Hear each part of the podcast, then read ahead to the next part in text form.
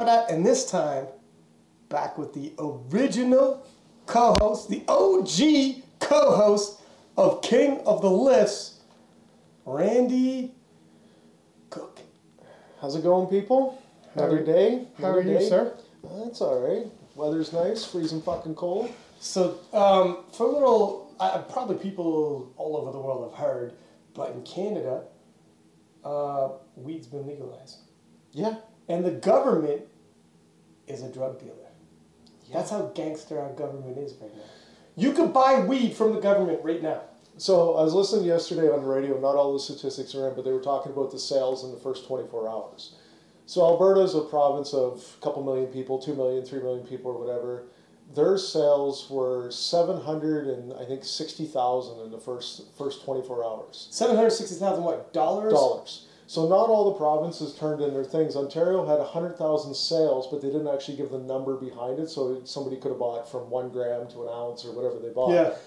But the thing I found really funny they were talking about is who came in number two for sales that has turned in is Nova Scotia.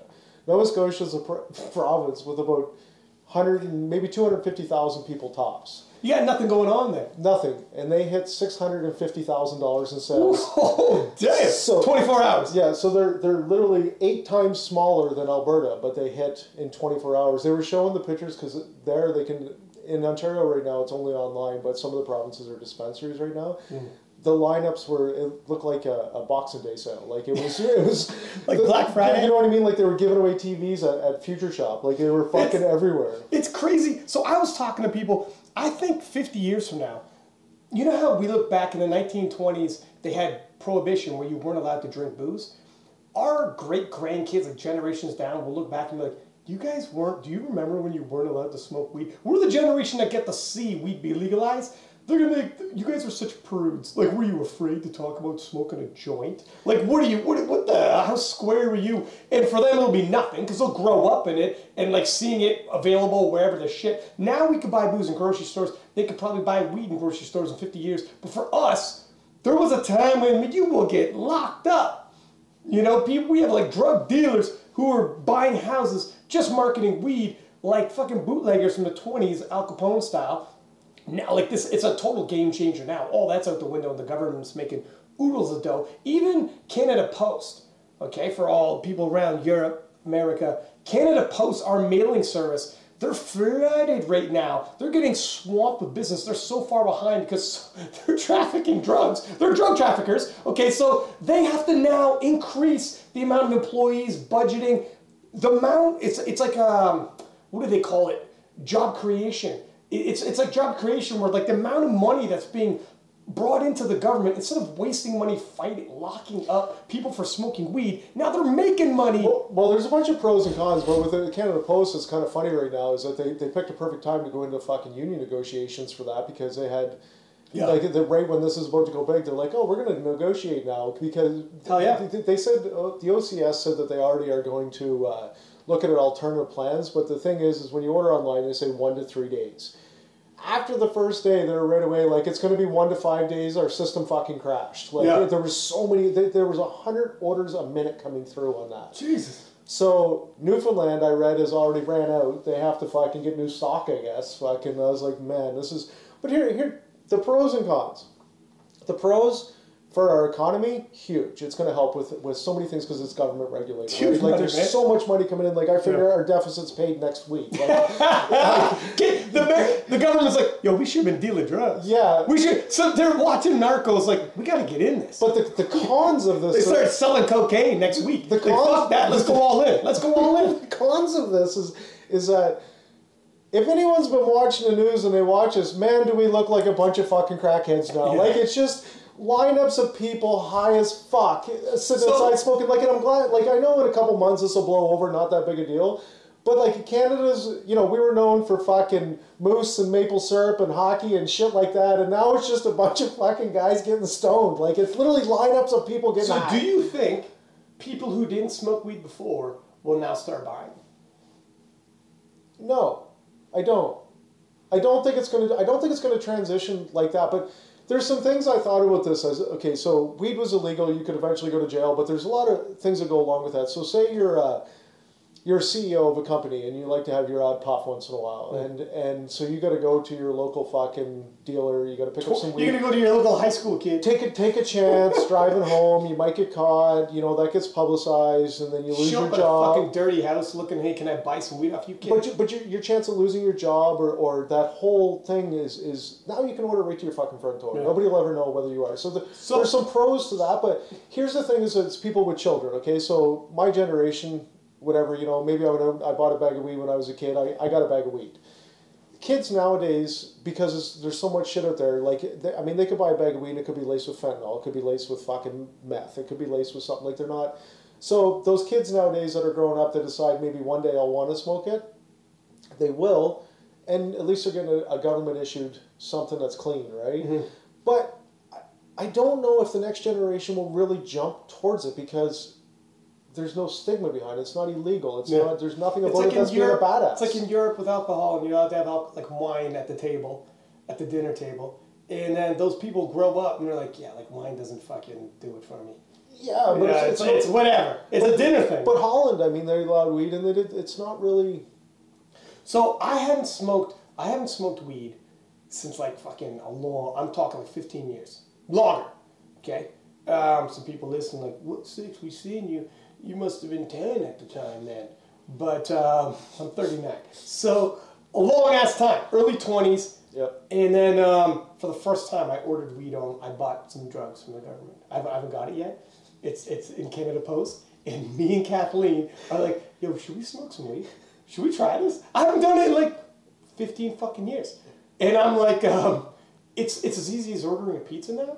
They're gonna, you know what? The government is gonna pre-roll my weed, drive it to my house, put it in my fucking mouth, light it, order me a pizza, start up. hey, listen to me. Start up the video games, and I pay for that, by the way. And then I say, hey, beat it. Hey, get Netflix going and beat it. And then they fucking leave, and that's service. And you pay a little extra. People are like, well, it's a little more expensive. It's a little more expensive, so I'll still go to my guy. Cool. Go to your fucking dirty 20 year old kid down the street and buy your weed, but you know, he's selling it to you wet, may or may not be ripping you off. You gotta fucking deal with some dirtbag and have weird conversation for 20 minutes when you only want a two minute conversation. I don't wanna talk to a fucking pizza guy. I want the pizza dropped off at my house Yeah, man, and get the fuck out of my face. There's- That's how I want my There's- weed. there's no- I don't want to. I don't want to be involved with a dirtbag drug dealer who's trying to talk to me. Hey, hey, you lift, right? Let me ask you something. Don't ask me shit. Yeah, you, you don't have to go there anymore. You don't have to have the shitty conversations. You don't have to meet the fucking people you don't want to meet because they came in when you're in there. Yeah. You don't have to fucking go to play fucking tag with your dealer of when he decides to wake his sorry ass up to give you some. Um, and then you, you don't have to sit there and watch his shitty YouTube videos that aren't funny. Like it's just, Yeah. it's, it's ending that whole. The whole cycle. Yeah. It's like, man, drop it at my house, pre-rolled, right there. Thank you. And then I just watch You're, Netflix. you're not at their discretion. Like that's the part about it is it's not like you know. You pay extra for that. I don't give a shit if I pay a little extra. How much more is it that people But are but complaining? but is it okay? So so here's the thing I noticed for for a half for a quarter is it's seven grams. So it's forty five dollars to one twenty depending on strand, right? I partaked for quite a few years as I was No. younger, no. and the, the thing is about it is that either they have a very good photographer or they're going to send out some pretty good shit. Because I'll tell you what, the quality of that shit looks pretty good. So, No, it's gonna be good. so so the thing got is, scientists. I know that, but I'm saying when you look at the pictures and you see what, what you're able to get, you know, I, I like I said, I partaked for many years No. on this. And so the thing is, is Stop it. when I look at it, it's uh, it looks like good shit, Hmm. and, and it'd be interesting to see. Like, Well, we'll see. I know there's. I'm just starting to learn about. There's different strands that Oh, get there's you a ton of hyper. shit. Yeah, the yeah. shit that'll bring you down and let you watch Netflix and chill. You don't want, and the shit that can get you hyper and amped up can also give you anxiety. Some people are like, I don't like weed; it gives me anxiety. Well, there's different strands, and you probably had the wrong stuff for you. They got the government has 75 different strands available. They want to double that to 150 by like in a couple months. Like they're these guys, these guys are all in. They they are ready. Yeah, They- they- listen, the government. I'm on a government website. Let me just say something how hilarious this is. I'm on a government website, and I could buy OG Kush from the fucking government. The government's like, "What you want, man? OG Kush? you want the purple dragon? I got you. Like this is crazy. This is crazy. So the, the other thing this is is Canada. For God's sake, we're not like. The thing is now in Ontario we don't we won't have dispensaries until April, so they're going to do everything online. But we also don't have like edibles and stuff like that, like some of the other provinces have already. So Snortables. yeah, I mean it'll be it'll be interesting when this thing goes and sees like full out how much. But it's honestly as a Canadian, there's part of it that bothers me a little bit. Some of the stuff that goes along with it, like they're they haven't really decided on where you can smoke and not smoke and stuff like that. Like, and there were some things I, I heard on there. They were talking about being able to smoke in parks. Mhm. I don't think that's right to me. Like, I don't because if I don't want a kid to walk by and see a guy sitting at a park bench drunk with a bottle of wine. I don't really Yeah. think you should be blowing smoke in a kid's face either. Yeah, Like, yeah, yeah. I mean, to me, smoking should go with the same stigma. Like smoking weed should go with the same stigma as smoking. Wherever that's you're allowed, you Or drinking booze. We're only drinking booze because it's intoxication as well. So you don't get, you can't walk around intoxicated. Like walk down the street fucking hammered with a bar, uh, bottle in your hand. You could transport a two four from you know down the road to your bike. Yeah, yeah. You can't be drinking it. Yeah. Um, it's probably the same thing with smoking weed. Is it not that? Well, they're saying well, from what I read is like like they're allowing in parks and stuff like that. Like you'll be able to sit down on a park bench and you get high. I just uh, with that there, like I don't know. I just think there's a respectful thing with like the people that don't do it. You know what I mean? Like the, the maybe the older generation that are fucking pissed off as fuck about it, or the kids, right? Like because I think that's so crazy this is all happening. Be, yeah, went to the park, had some sex. Well, whatever. Yeah, Yeah, but- fuck, fuck my wife. but on top of my goddamn wife. But it's It's fine. like, there's always a line. Look, we all know. Yeah, there's always like, okay, what do you want in public? What do you not want in public? What should be? How should we all conduct ourselves in public? It's different.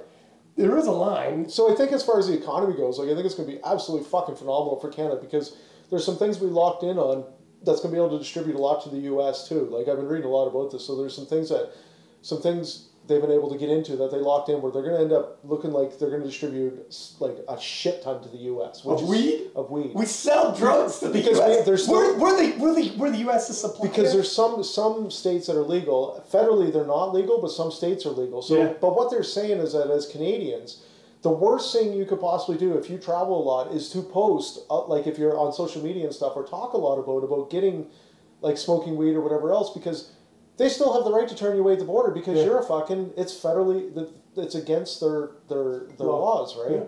So, but I mean, like financially, I think the government. I mean, they don't have to put money into stopping it now.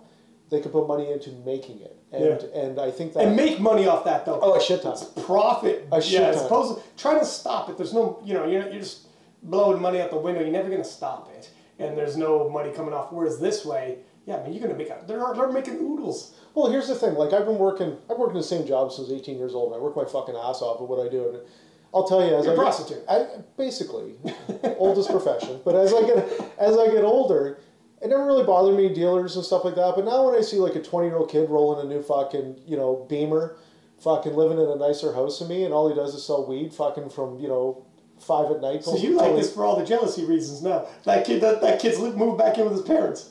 Yeah. Dude, that's not a reason he's working to like he's working at this. You are a vindictive son of a. That's why you like this. So, there's probably a dude you picture in your head when you said that too. Fuck, I can't wait to run into that guy. How's sales now, bud?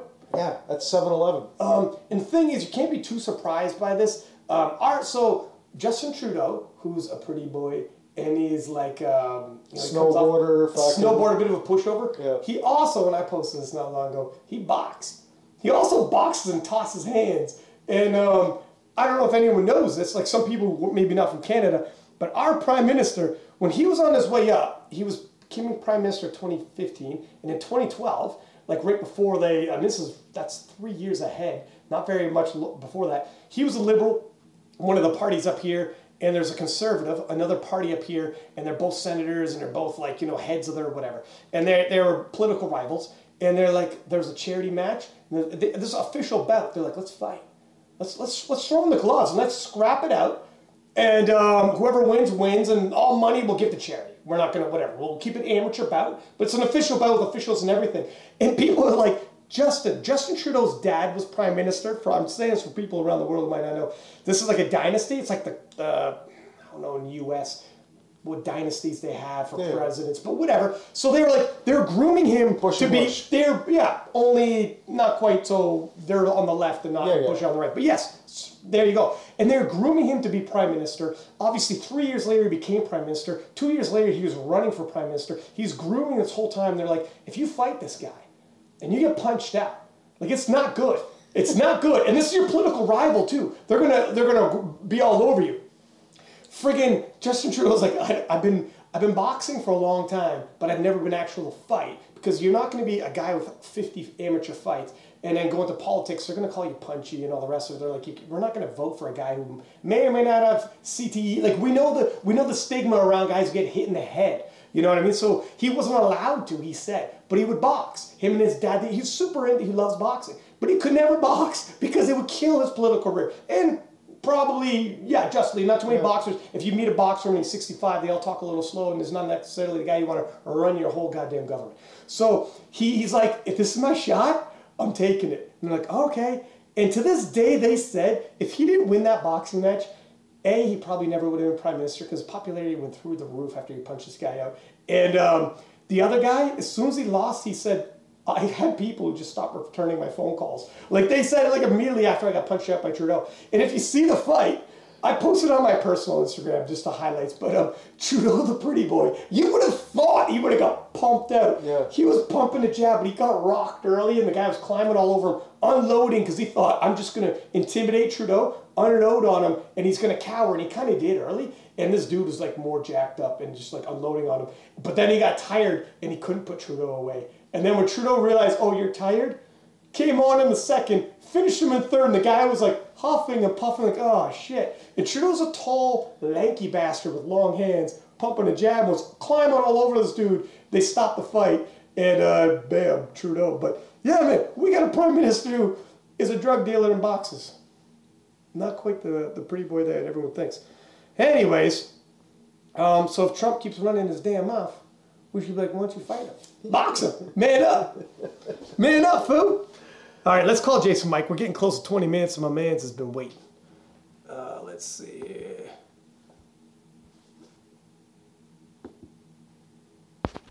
Okay, so we got Jason Mike, who, um, fresh off of a huge performance of the U.S. Nationals, my man, second biggest total in uh, the whole U.S. Nationals. Um, did you hit your goals? Is that what you wanted?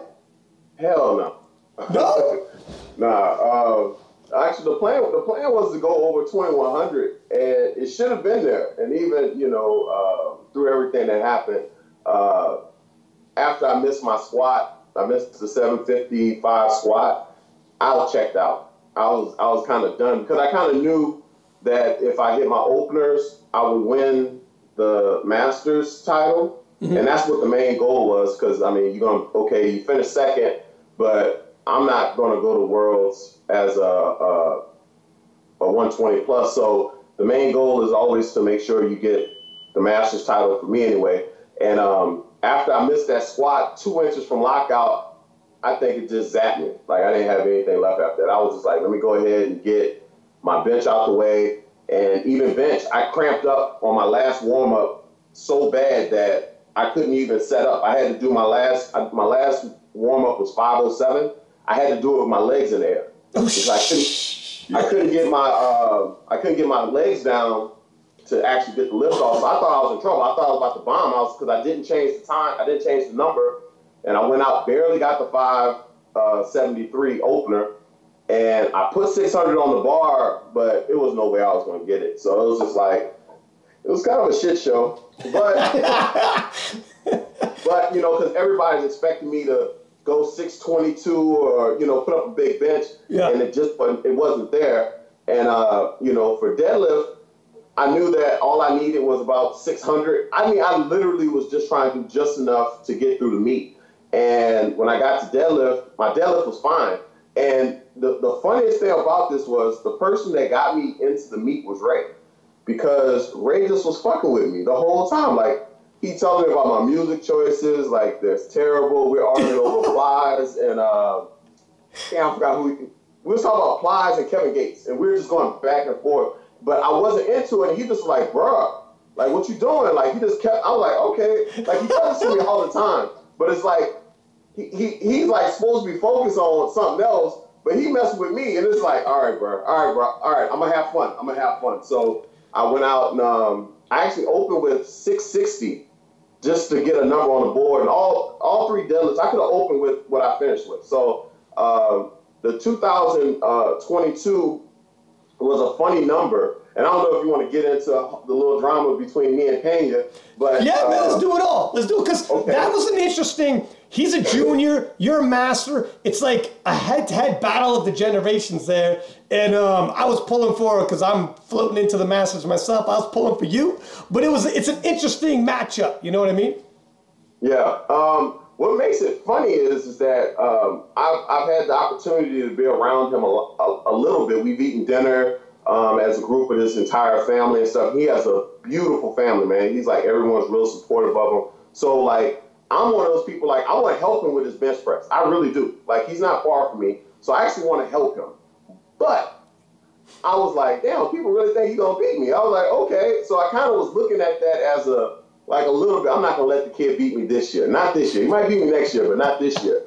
But uh, when we got into the meet, I knew that I had to stay within 200 pounds of his squat because I know my bench is about 200 pounds better than his bench, and I know that I can outpull him. So I thought it was going to be a little bit easier, and I it was no way I thought I was going to miss a 755 pound um, squat. But when I missed it, I was like, damn, I was like, I might be in a little trouble here. So we get to bench press and I only get 573. So I'm like really disappointed. I'm like, you know what? I'm just gonna get a 2,000 pound total. I'm gonna win the um, I'm gonna win the Masters title. But I can't make mess around with Grant Higa because Grant Higa is a professional lifter. So if you make one mistake, he'll capitalize. So I was like, I was still in there a little bit. But when we get to um, deadlifts, they're like, uh, they're like, you know, um, Pena benched a little bit more than what he was supposed to, and I was like, wait, what? And they're like, he's he's he's he's uh, he's forecast ahead of you. Oh shit! And I was like, I was like, damn. I was like, okay. So, cause I lowered my opener. I lowered my opener from 700 down to, uh, I lowered it down to uh, 660. So it changed the forecast. I was like, okay. But I was like, I lowered it 40 pounds. So I was like, well, he was only in the mid 600s or something. So he goes out and gets it. He goes out and gets his. I get mine. And I, I look at the board and I'm like, you know what? I'm done. I was like, I just want, I just need 2,000. So I, I asked my handlers, I was like, how much do I need for 2,000? They were like, 70, like 70, 11. So I was like, bet. So I tell my handler, I was like, look, Marty, just go ahead and put 711 in. So when they put it in, they put in 705. So I'm sitting up there like, wait, what? So they were like, Pena is two kilo, 2.5 kilos ahead of you Damn! you're not going to total 2,000 if you get this lift. So I'm like, what? So I'm like, wait a minute. So if I go out and hit this lift, I'm, I'm gonna have like 2,000. I'm gonna have like 1996. And I was like, bruh, I didn't want to lift no more. I was done. I was like, you know what? So they were just like, look, man, just just hit this ammonia, go out there and hit the lift. So I take the 705. The 705 flew. Like all three of my deadlifts flew. So I'm like, damn. So Pena, he goes out. He's still ahead by 2.5 kilos. So they, what they should have done, they should have pushed him a little bit Yeah. because I was going to have to pull 30 more pounds or whatever the case may be, the way it was broken up. So when he did his final deadlift, I looked and only had to pull 733. So I'm like, well, ain't shit. So I'm like, do that. So I go out and when I get it, I didn't know that I beat him on body weight. So we come back, and at the end of it, I was like, he gonna beat me. He might beat me one year, but not this year, maybe next year. But uh, we get in the back, and he was like, "Damn, you beat me on body weight." He said you couldn't like go up like two point five. Like, nah, bro. So we took a picture, and I'm like, you know, making fun of it. But I, if they would have put in the right number, I would have passed on my third attempt. Yeah, yeah, yeah. So So it's it tighter than kinda- you it thought. kinda played out. It played out crazy. Came right down to the last, uh, the very last pull. I mean, Pena's one of those guys. How old is he? He's is- he's got He's a, twenty. He's twenty years old. he's a, he's a kid, but his squat is just phenomenal. What what did he put up for squat? Do you remember? It, it, was it was it was nine something. Yeah, Oh, he's but- getting close to. He's, he might be the first the youngest guy to hit a G. He might be He, the he should. He should, but I think I think what's happening with him is that I think he's going powerlifting full time now. I, he's he was at um, Menden College playing football, Yeah. but I think he switched over now to strictly powerlifting. So I think he has a powerlifting scholarship. So, um, but he also lost weight, so he, he's trying to trim down some so he can be more mobile on deadlift and stuff like that. But um, if anybody can do it, like I'm sitting up and watching this kid. Like my last warm up on all three lifts is 500 pounds. Like I do like 500 pound squat, 500 pound deadlift, 500 pound uh, bench. So I'm watching him doing his last his last warm ups with 700 pause, 705 pause, Damn. and I'm like, damn, I'm in trouble. you know what I'm saying? Because he he actually could have out squatted Ray this meet. Because, you know, Ray came straight off the plane Yeah. to, the, to the venue and uh, he missed his opener. So every, we was like, oh shit. I was like, I don't want to, I don't even want to win nationals because I would hate to hear all the backlash that will come. We got Jason Mike going to represent the United States. That'd be amazing though. Holy shit. If Ray bombed, like, I beat Ray Williams. Yeah, well, I would never take I would never take that one. But uh, you know, because what some people don't realize, my total at IPF Worlds this year, I would have placed third in the Open. Oh no Uh, shit. With, with the total, now you could also say that for Luke Richardson, he would have placed third as well. Mm-hmm. But if you just take my number, my number would have been third, and I broke a Open World record. So, Hmm. it, so it was like one of those things where uh, there was a lot going on in terms of the, the prep and um, you know my, my situation with my son and everything. So it was like my training was completely done. Like I was actually putting a thousand kilos for Raw Nationals, and the reason why I was putting it is because I've pulled 805 before, I've benched 622, 628 before, and my squat was moving upward. So I'm thinking, you know what? If I can get up to around you know 780 on squat, I would have a shot at a thousand kilos. Like hmm. it's it doesn't sound it sounds kind of weird when you think about it, but it's possible. It's not it's not that far around, especially if I had a good prep or anything, and if my bench you know stayed up or something like that, I could have. But um, once I got back from um, from Summerfest, where I put up a 750 pound squat, a week later my son got diagnosed with cancer. So uh, training was out the door. Uh, we're at the hospital every day, five days a week, seeing between three to ten doctors a day. Uh, then he started his radiation treatment. So I didn't work really. I didn't do anything for like the last three months. So the only thing that got me going was was that he started like he was taking the treatments like it was nothing. Like he was like, I want to work out. Like so, I posted some of the videos him jump doing 24. He's six years old. He's doing 24 inch box jumps. He picked up 80 pounds, like 80 pound deadlift. Like the kid is is superhuman. You know what I'm saying? While in chemo treatment, this he was doing this. huh? While while undergoing chemo treatment, he was Yes, doing yes, this. Wow. yes. Because you know he'll just come to the gym. So it was just one of those things where I'm like, I'm sitting up here like moping around because my son is sick, but he's not tripping. So I was like, you know what? I'm just gonna force myself into this training. So I lost, I lost 20, I lost like 26 pounds. I was actually, I was 305 at this meet. I was two, I was 317, 318 at, at World. So Is I that was just down. is that just stress and like you couldn't eat? Oh, stress, man. like My whole- hair, like, you know, I got a full hair, beautiful hair, but it turned gray. You know, Oh, so, Yeah. um, you know, all the all the stuff that, that happened, you know, it just was very stressful in a sense. But, uh, you know, my shit, my, I just I just didn't have it. Like, I, it was like I couldn't do anything. Then when I started losing weight, I was, um, I didn't realize it, you know, because I was, you know, still benching around 600 still, but I wasn't doing 600 for doubles like I was doing, or my deadlift, I just wasn't deadlifting. So then one day I, I squatted and I was like, my, my leverages were different. I was like, damn, something, something feels funny with my um, squat. So I was like, they said, uh, hey man, you, you all right? And I was like, yeah, that's like, looking small. So I was like.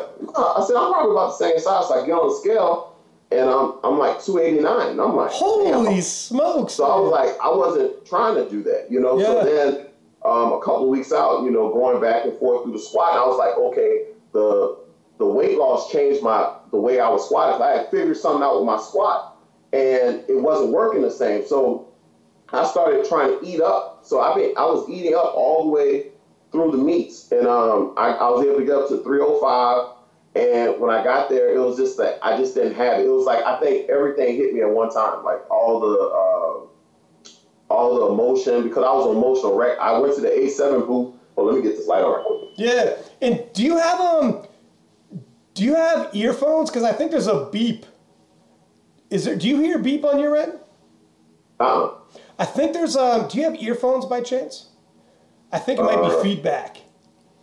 No, I have, it's just this is um, playing straight through. Gotcha. Do you have earphones you could put in? I have wireless headphones. I don't have. That might uh, work. That might work. I think we got feedback from um sometimes we get feedback because Something, something's beeping in the background. It's I like think beep, beep, I, beep. I think it might be from our speakers recording. Do you, if you could use those headphones, I think it'll take away the beep because we got beep on our end. Well, let me go. Let me go grab. Yeah, sure, sure. I only train 30 minutes. I only train for 30 minutes, man. 30, 40 minutes. I don't have four hours of my life to give to this, this training stuff. But um, I actually might have to change that coming up. You only train thirty to forty minutes a day. Yeah, man, I have to get in and out, man. So if, if, if you follow if you follow any of the stuff that I do, I typically train squat. I bench on Mondays and Thursdays. That's staple. That's that's law. But my workouts have become and actually cheating. This is why my bench wasn't as good. I normally do one plate for for ten. I do two plates for five. I do three plates for two with my feet up, and I do. I used to do 501, and then I'll jump into my heavy work. But I got lazy and I started going like I'll skip from my three plates straight to 575, 585, 600. And I would get my lift and then that's it. That'll be the workout's over. No down work, no nothing. So I had been doing that for a while. So I think I just built myself up to the high end, but I didn't have anything left on the backside. So normally I could do, I'll typically do like a heavy triple before I go. So last year around this time, I was doing 573 for a triple pause. Uh, at IPF Worlds, I did 600 for two sets of uh, 600 pause. I just didn't have it. And I kind of reset my program over and over again, but I didn't realize that I lost that weight. See, if I would have just got on the scale, I'd have been like, okay, you're 20 pounds down, 28 pounds down. Like, that's what you need to change. But with so much going on, I mean, literally, we're at the hospital five days a week for three hours a day, Holy and smokes, we'll see all. So it was just it was just really weird, man. So I never got a chance to really get into the training. But um, if you look at squat, I, I do one plate for three reps, two plates for two reps, one plate for one rep, four plates for one rep, top set, done.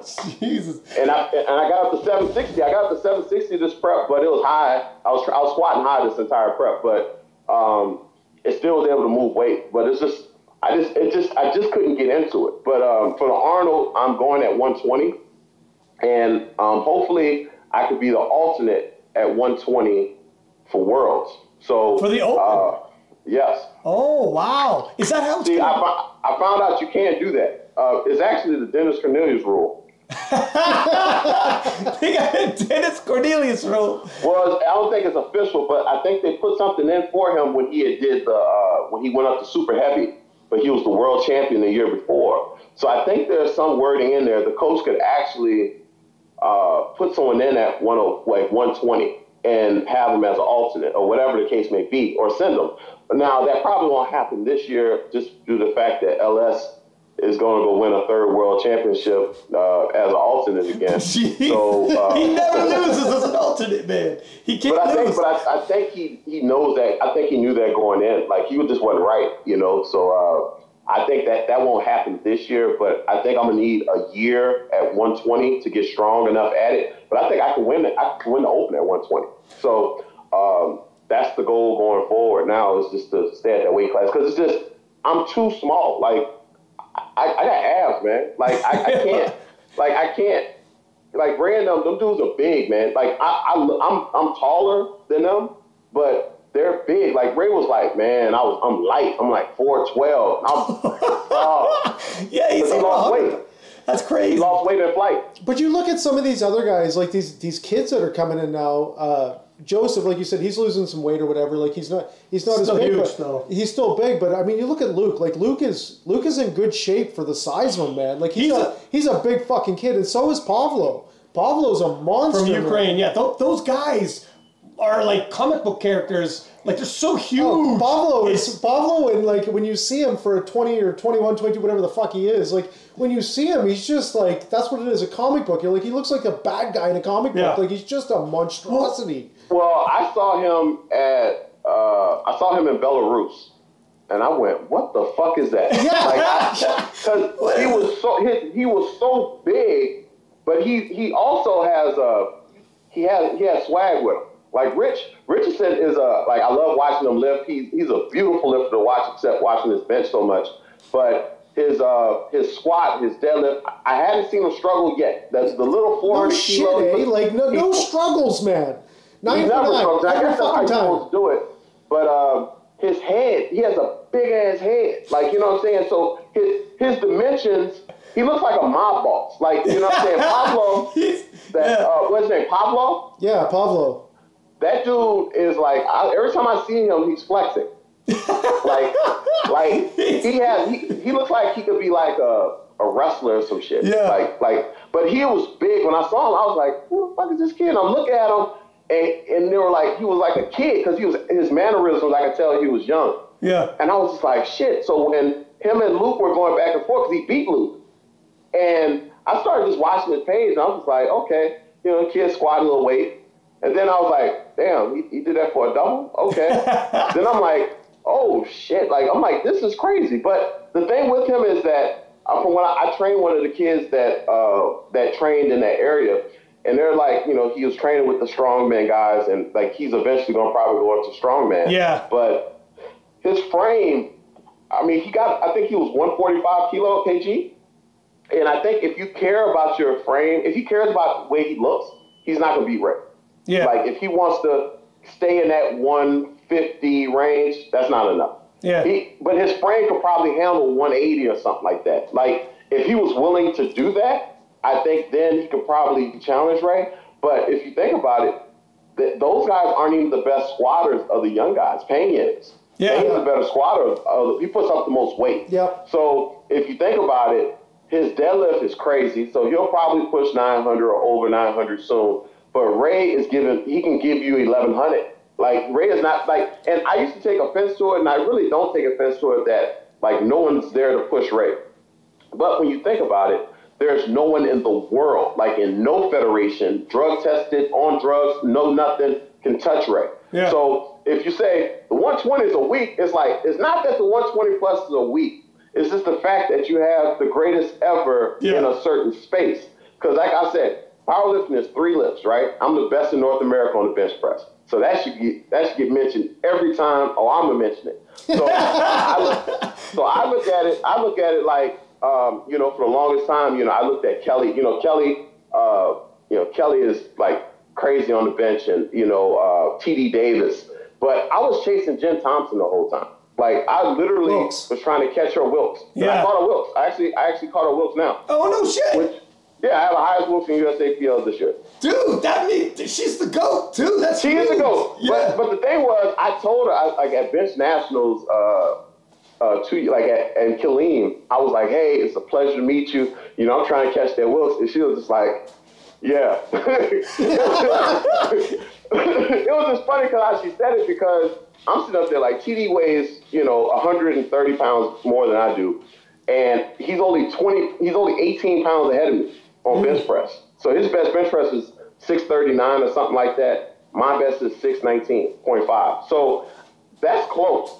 But I'm never going to be able to push the mass he pushes. It's just that he also has a beautiful stroke. Like his bench press, he has he has extremely long arms. He's extremely explosive, and sometimes he gets loose on his bench presses. So if he really wanted to push 600 kilos, I mean 300 kilos, I think he could have done that. But he keeps going for 683, you know, that number instead of the other number. So trying to stay within these numbers sometimes it kind of makes it the it's more it's an illusion. Like I'm closer than TD, but I'm not. Like Yeah. he's really a, he's really a little bit more further out than I am. But I think all this stuff comes down to is some of the guys like I still care about how I look because I'm a personal trainer. So it's hard to sell personal training at 350 pounds. Like, hey, you fit with me. But see, I can still do a 360 dunk. I Yeah. can still hit tennis balls, golf balls. I can still, I'm still athletic. And the thing with uh, I think the Richardson kid is that I think that he could probably push into the 900s on squat. His bench has a lot of room. He has a because he. It's, I think the younger guys just all struggle with bench press. I think all of them bench. I think none of them are good at bench for the most part on the grand scale. When you look at a 800 pound squat, 900 pound deadlift, you got a 490 bench. Yeah. That looks crazy. Brett Gibbs but can I do think, that. Who? Yeah, because like like you're saying, Brett Gibbs can bench almost 500. So in relative, I know what you mean. Where like compared to the squat and they're dead, their bench should be well well above that. Yeah, but, the, I mean, it, the thing about Luke is the only thing I find really interesting for him is that when is he going to hit a fucking RPE 10? Like when he's lifting, like you look at his last competition and watch his lifts. He's skating. His his his. He, I mean, nine for nine. You watch him, and at not one point did I see him.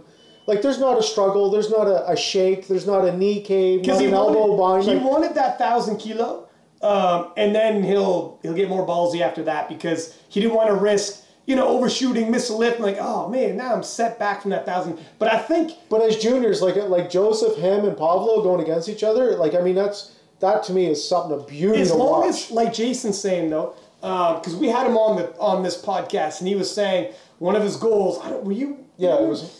Um, he was saying he wants to be the, in the world's strongest man competition. And once he goes that route, there's no coming back. You got to do what you got to do to. Well, he said he's only got another year or two, year or two left, and he's done. He's going into strong. But, but see, the, the thing with him is, is he going to get enjoyment out of saying he's the world's strongest junior? Like, is that going to continue? Like, is he going to? Is it is it worth? Uh, like, give you an example. I could have been an alternate um, in worlds. I think in Belarus, but it was like, okay, go to Belarus, finish fifth or sixth, and get points for your country, or win the Masters title. I was able to parlay that Masters title into a, a little bit of bread. So yeah. I use that to my advantage. So I guess being the world's strongest junior sounds good, but saying, yeah, I finished fourth or finished third uh, doesn't sound as appealing. So if he's willing to say, you know what, I'm coming for Kelly. I'm coming for Jezza if Jezza ever, ever comes back. What the, what the fuck like happened to Jezza? He's in world. Jezza. He's in world. Like he's in 100 percent raw. That's where he is. Yeah, that's crazy. Yeah. But uh, if he's willing to say, "I'm going, I'm gonna go chase Kelly," that that that that's a little more reasonable. But that's still not that's not easy. Yeah. You know what I'm saying? Because he's still like he, he Kelly squat Kelly benches 100 and some pounds more than him. It's, it'll be can he out deadlift Kelly by 200 pounds? It'll be that type of dynamic, which you know it, it can get it can get dicey. So I think there's some situations and matchups that can happen. I think Paul Paul Paul Wolf, whatever his name is, Pablo. if he's if he's able to get a thousand kilos as well, and they go into into worlds, yeah, that will get nasty. Well, man, that will get nasty. You watch the videos on his last meet, like fuck, man, he hits hits a squad and he comes up and he's laughing. Yeah. Like, dude, the fuck hits their third squat laughing. Like, he's halfway through and just they, starts laughing. Like, think, it went so easy for him. I was I like, think, what the fuck? I think, like Jason's saying, if Richardson keeps winning juniors and isn't super pressed, eventually the, the mystique wears off. And you're like, all right, I already got that title. That title's not going anywhere. World champion, you need it. It's amazing on the resume. That's yours. Before you leave, before you leave, at least once, go into the open and push it. Let's push the up. push the limits to see what's there. And I don't disagree. Like I'd love to see this guy miss a lift. Not that I want to see him fail, but I want to see him go for something that is just not like because it just seems like it's so easy for him. And I mean, like, good on him that his form and conditioning is that great, but his third attempts seem like openers. Sometimes. Yeah. yeah. His um, I watched I watched one of his lifts, but th- just think about how demoralizing this would be, right? You you go in, let's say you hit a 900 pound squat, right? You hit an all time best bench press of 500 pounds, and you got to put a thousand three on the bar to beat Ray. Yeah. After that, that's crazy. Yeah. The thing you have to put a thousand pounds on the bar for deadlift. Yeah. Even that's crazy. So that it kind of shows how good Ray is because Ray doesn't even train bench. Like I, I, I like I remember this is actually pretty funny. Uh, it was me, Matt Winning, and Ray Williams. Uh, we are at the Arnold, um, and he comes up to us. He thought I was like Ray's uncle or something. But uh, so he was like, "Hey man, I can teach you guys how to bench press." You know, he didn't know like I bench press more than he, what he does, right? Or around the same at the time. And um, I'm listening because he's a legend, you know what I'm saying? So I'm more than more than willing to listen. And he was talking to Ray about like, hey man, like I come down there, and, you know, give you some advice, get you up to 600 pounds, you know, blah blah blah. And Ray was Ray was there listening, but Ray was like Ray was just like, yeah, right. Like you know what I'm saying? So afterwards, Ray was just like, man, y'all can have that bench shit. Like his elbows, he just doesn't care. Like he's literally putting up 440, I mean 540 to 450. Ray could easily be pushing 585, but what's the point of having that big ass bench? Like my best lift is bench press, but my squat and bench are less than 150 pounds apart. Like I'm not getting anything out of having that big bench unless you're looking at people who aren't at that super super elite level. Mm-hmm. It's like if if Ray, let's say for instance, if uh, I was in a situation with this past year at IPF Worlds for the Masters, uh, Jamie, the big the big guy from uh, Alaska, he scared the shit out of me because just like um, uh, Rich Luke, that guy, I've never seen him have an easy, I mean, a hard lift. So I'm thinking, okay, he a master lifter. I'm gonna beat him. I beat him at bench nationals. I beat him at something else. I was like, let me just look at his lips. So I look at his lips and I was like, damn. I'll say, all right. So what, what, what was that? His opener? And they was like, nah, that was his third. And I'm just like, damn. So he hasn't, he hasn't, he didn't like 700 pound squats. Looks like nothing on him. Then he benches 560. So I was like, whoa, whoa wait, a minute. That's so I was like, saying, wait, if he starts training, he's gonna push me. So I was all geared up thinking that I was about to get pushed. So I went into it a little bit more like weary. But I don't want to compete with the old guys. Like that, that's kind of the thing. It's like I know that I'm in a, a funny spot in terms of training because these young kids are coming. So this year would have been the year I go as an open. I should have went as an open last year and I could have placed top three, top four, right? But going forward, you got Pena, you got Luke, you got uh, Pavlov, you got these kids are coming, and when mm-hmm. they come, the number two, number three, number four, number five are all in trouble. Yeah.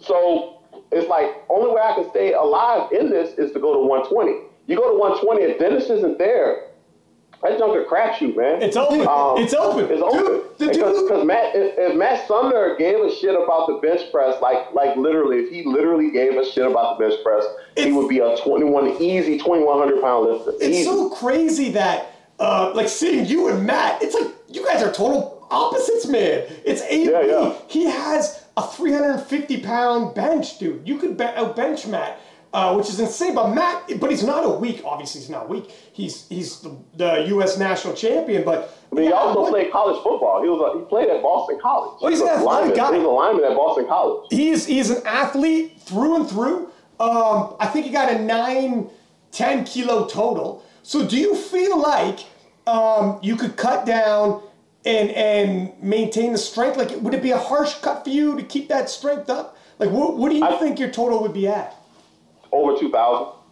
And, what and um, what's that in kilos? The main, yeah, the main reason why I say that is because I think my deadlift would get back to where it was. And my squat is ever improving or ever evolving. I don't know if I could get to a 700 pound squat and a 550 bench, 760 deadlift, that's in the game. Yeah. So, so I think it's possible. It's just, it's just a matter of me doing it and um, not like, because I actually tried cutting before and when I got into it, my bench just dropped. Like I went from um, I got caught with like um, 562, and I was like, oh shit! I was like, never again, because I can do 562 for four. Yeah. And I was like, I, I, missed it. I think I did. I tried to double it, and the second one kind of like had me. I had to use my safety shit, and I was like, I didn't like that feeling, so I immediately started uh, trying to gain weight again. But it's like when you like if you if you followed me, I was doing AND1 mixtape videos and stuff like in 2009, dunking from the free throw line. Like I was playing tennis and skateboarding, BMXing. I was doing all this other stuff. And it always revolved around me being athletic. And I always said, if it got to the point where I was no longer athletic, I would change my, I would, I would quit powerlifting. Because I'm like, that's the, that's the thing that I never wanted to be. But now I'm more of a power lifter than anything. You know, it's like, I, I bench press a lot of weight.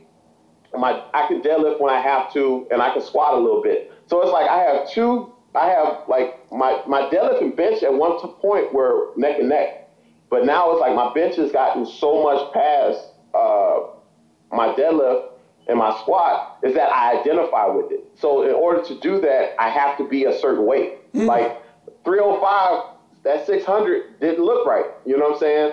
So it's like it's it's, it's kind of a, a crush. But I do think if I had a year to do like to stay around 275, I think I would I think I could grow into a strong 120. But you got Matt. They have so there's this other kid that um, Hani trains out of California. He was in the daytime session at um, at Oh, Nationals shit, this I know year. who that is. I can't think of what his name is. I know exactly. That kid's a Yeah. freak. A freak. Listen to me.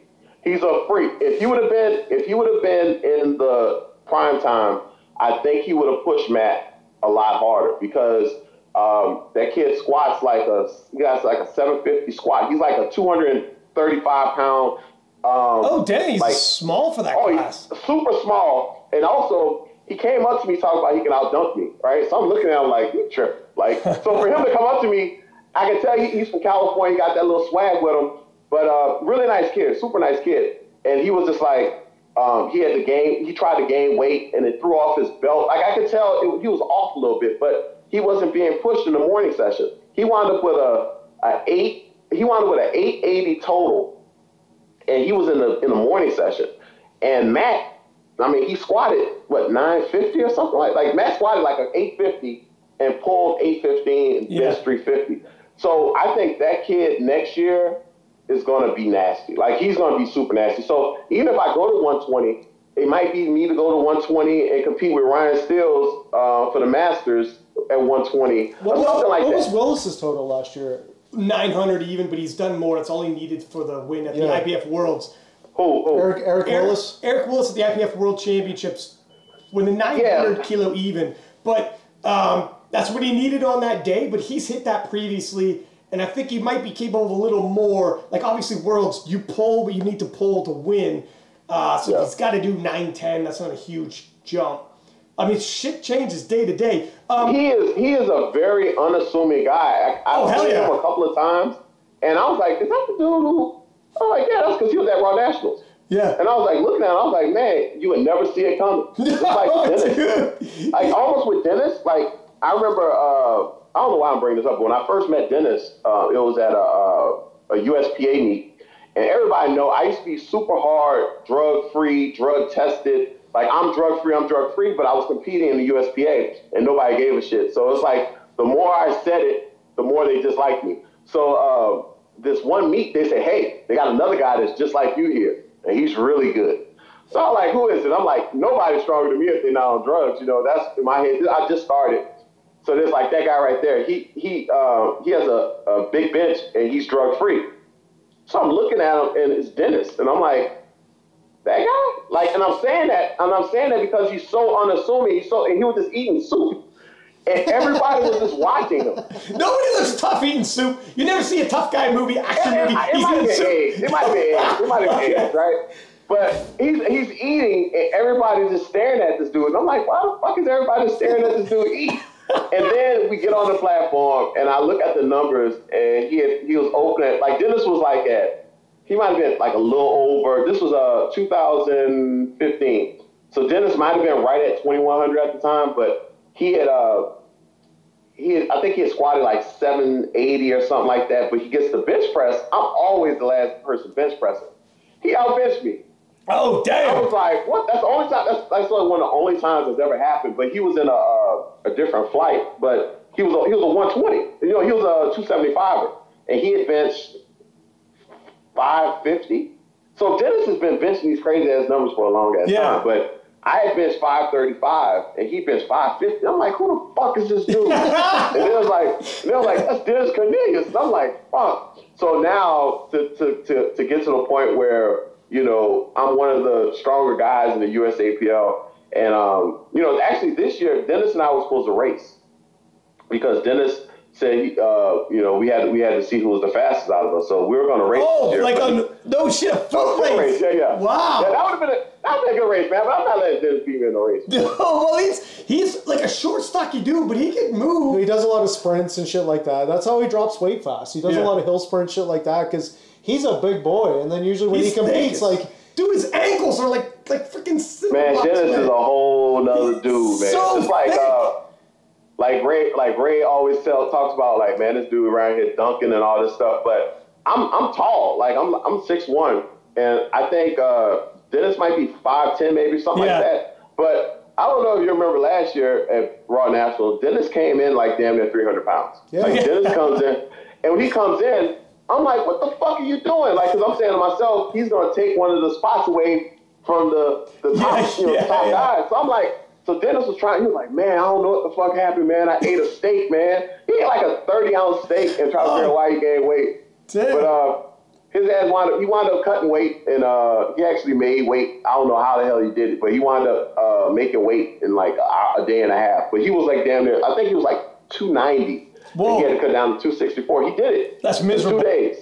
Yeah. But uh, yeah, but he, he's he's a beast, man. But all these guys, it's just that I think we're talking about like you know keeping that strength at that size, and I think that even with Dennis, when he goes down to 264, his numbers drop a lot, and it's like I think he's tired of doing it, and I don't know if he's going to want to go through the process again. You know, you can't make any, you're not going to make any money in these competitions, and it's like what's left for him to do. So I He think he's doing um he's been here. big. He's been big back into the Brazilian jiu-jitsu. Like it's it's crazy. He's light as fuck right now. He's like 268, no, 258. 250. Yeah, he's 250, But I think 258, he's, yeah. he's into like he's into that. He's into Yeah. like fighting MMA and stuff. Because like he that made he now. made a crack about he made a crack about if he keeps going he's gonna go 105 like fucking Well, he looks light as shit. I don't know, like he's probably he's at a point now because he's late thirties where he's probably like, if I'm gonna if I have any kind of s- stones left unturned and he wants to do that kind of shit, it's now or it's never. And you could be in your forties and powerlifting and you- you're strong and you could you could come back. But for some of these Yeah. other sports, you got to get these things done. If he's got you know, and maybe he takes a stab at it, gets it out of the system, comes back. We'll see. But um, like for yourself, in terms of dropping to 120, it does take like there is like dieting down, then there's reverse dieting to get the calories back up, but the weight stays down. So there is like a hump to get over where when you first drop, that strength drops. Man, I dropped like 20 pounds before as well doing this kind of stuff. And um, initially, you're like, holy shit, if I feel like this the whole time, I'm, not, I'm just not going to be competitive. Then you reverse the calories, the body gets used to being that small, and all of a sudden, the strength comes back where your weight class lower. It takes it takes time though, man. Like it's not a short process, that's for sure. I think it's to be interesting. Um, now, I will say this: I was benching 500 at 250, right? So I was I was 250 pounds. And that was with no technique. I didn't know what the hell I was doing. I was squatting probably 300 pounds, and I was deadlifting nothing because I never deadlifted before. So I started in um, my first meet was October 2014. So this has just been my fourth year competing. Um, I had never squatted before. I had never deadlifted before. Damn. My my very first meet, I, I squatted 446, I benched 501, and I deadlift 705. Holy that was, and that was and that was with less than a month of training. So um, my numbers early, and I was like 289, I believe my first meets or whatever like that, 286 or something like that. So my always my plan was always to get to 275, and then I it just got to the point where I just couldn't get it because the more I ate, the stronger I got, Yeah. and I kind of fell in love with the strength part of it.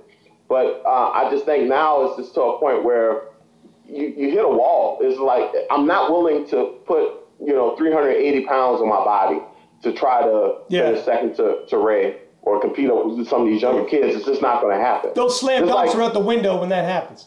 Yeah, so it's, it's, it's, it's, it's done. I'm, I'm, I'm cool on that, you know. So so now it's more or less one of those things where I want to still be able to BMX and skateboard because I do all those other things. And I was I did long drive. I drive the ball 400 yards. Like I, I was doing stuff and I would get hurt, and that was always my thing. If I got hurt doing something, I would stop. And with powerlifting, I haven't really gotten injured that much. So it's like as long as I, I don't tear any pecs or bicep tendons, like I haven't done a curl in three years because I was just so scared I was going to tear my bicep. I used to have 21 biceps, you know, but I used to when I deadlift, I used to kind of curl the weight up. Yeah. like, you know, I'm still, you know, I'm, you know, I'm, I'm straight. Yeah, I was gonna But say you're a big dude. Yeah. but I don't do I don't do those exercises. All I do I squat, bench, deadlift. I don't do any accessories. Um, I just do bench, squat, and deadlift.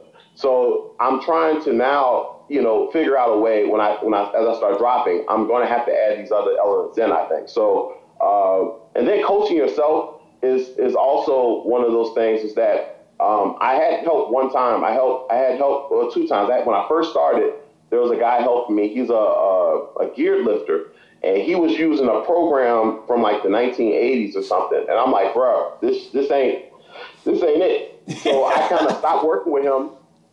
And then after I got into that issue, I got into this huge controversy in the uh, USPA that was pretty disastrous. But uh, that's what actually led me to go into the USAPL. And when that happened, um, uh, Steve Goggins reached out to me and was like, "You're not going to be able to lift in Texas anymore. Uh, you're gonna, you know, you might want to start, you know, looking at doing meets out of state because of all the stuff that happened."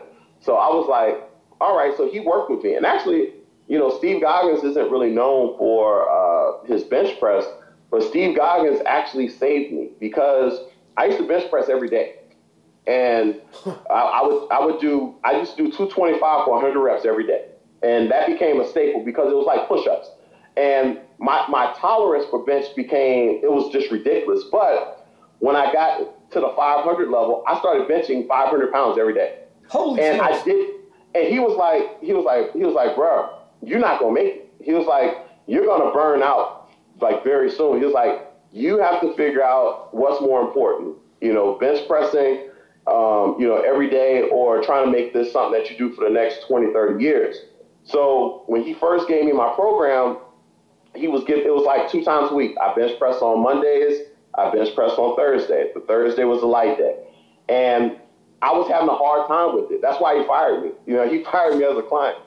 Uh, because because it's actually it's actually funny because if you have a Hall of Famer, one of the greatest ever, uh, and I think he gets overlooked because he came up in the same time as Ed Coan. But Steve Goggins was the first man to squat 1,100 pounds. But that doesn't get talked about. Doesn't get mentioned. Mm-hmm. And Steve wasn't no big guy. Like he might have been under 260 pounds. Like Steve wasn't no huge dude when he did that. But uh, uh, he, a lot of things that I did, I actually squat very similar to him.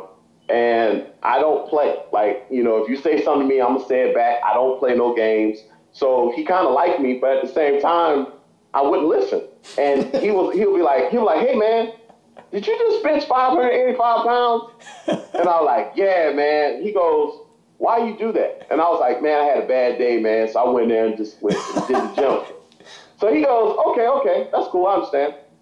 So then I did it again. And he goes, hey, so you, what happened? Like, I was like, yeah, man, I had a good day, man. So I just went there and bench. So basically, I've been if I have a bad day or a good day, I'm benching. So, uh, you know, he was like, all right. So when I, the next Monday came, I went looking for my, my workout. And he was like, you got it. And I was like, what? He was like, you got it. You know, you know what you're doing. So it was right before Raw National. So I didn't have a program leading into Raw National 2016 and I kind of went YOLO. So I actually started benching every day again. Like, yeah, I'm a sh- yeah. And I wound up benching 573. I didn't have a good run. I, I total 2,000 or something, but it wasn't what I was supposed to.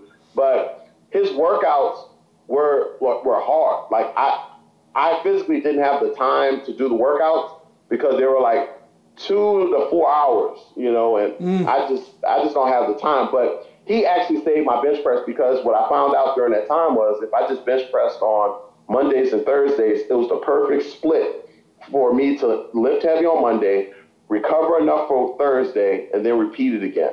So um, I always would be thankful for that because it also taught me a lesson was that I had a person willing to help me who's one of the greatest ever who didn't have to do that. He did it. So now going forward, you know, I coach guys for bench press and it happens all the time with me. You know, they feel good, they hit these high triples, and then next thing you know, I'm looking at the Instagram, they maxing out. And I'm like, yeah. what are you doing? and I can't say anything because I did it too. So yeah. you kind of just have to know they're going to do it, you know. But uh, that was a very important time, and that actually was when I was at, like my deadlift was at over 800 during that time. My squat, I mean, my squat was like 700, but my my deadlift was at 800. My bench was on fours for six. So I just thought I would be a little more, a, a lot further ahead by now. But, you know, you have life steps in, you know, you have weird injuries where you wake up one morning, being 41 years old, I wake up some mornings and my knees are hurting. Um, I can't jump, you know, uh, my, I get dead arm. Like sometimes like it'll just like, it'll happen every once in a while where I just don't, I can't control my arm where I can like unrack 500 pounds and as I come down, the Oh, bar, I lose control of the bar. But I can reverse it. Okay. okay. And I found and I found out it's something with my back. It's, a, it's something with high low bars. I switched from low low bar to mid bar. So it's just trying to put everything together, man. But this is all happening as I, as you get older and, when you're doing the sport. So it's like when you think about it, I was the number one master in the world. Like when you think about it, like you have the uh, uh I forgot his name. Um, he does he does strongman as well. Uh, shit. Uh, I can't think of his name, but he he has the best total in wraps. Brandon Brand, wait, Wait. Uh, y'all did y'all did Kings of Lift with him. He's a master lifter, old school. He does strongman. He's a world's strongest man guy too. Brandon Cass, maybe. not Nick. There's Nick Nick Best. Nick Nick Best. Nick Nick Best. Best. Okay. Okay. Yeah. Yeah. See that guy, like that. That would be a awesome- that would be a really good matchup. Dude, he's right? a beast too. He's a. He's a beast. I would love to do it in sleeves. Like him, like going up against him in sleeves, I think that would be good. He, he may get me, but that would be a very good Oh, old yeah. man matchup. Yeah. But he's a savage though. He's a straight savage though. Yeah. But uh, I look at some of the stuff he's doing, and it's like trying to be in the loop. You know, doing just enough to um, uh, you know, stay relevant and you know, help out some of the younger people. Like I help out a lot of people. A lot of people look look to me for advice. People you would never expect. You know, hey man, like I'm having issues with my bench. I shoot them a little advice. You know, so Yeah. some people don't don't listen, and other people can't do it. But uh, you know, I do just enough, man. So and also, um, I have like you know, I'm sponsored by A7, and my first ever uh, colla- um, signature wrist wrap Oh, no just shit. in. So just so I got my own, you know, signature wraps, you know, the Mr. Athletic of everything. So we actually uh, went through like 20 or 30 different samples on these things. I was able to design everything around them. So these will be out soon. So I'm able to do a lot as a master lifter, you know. So I just do enough, stay fresh, you know, stay young, Yeah, know what's I- going on. I remember watching. So at the IPF Worlds, um, you had been chasing that open world record bench, and it means Yeah. a lot. Like whenever you have like a master lifter, it's inspirational for everyone who's watching. This is where Instagram's beautiful. When someone's on a journey and they're hunting down something as big as a world record, like nobody's ever done it. And when you got that world record in Calgary, man, drop down to your knees and the whole nine, and uh, it was a huge moment, man. Especially like your whole background and how long you've been chasing it. Like, what was that moment for you?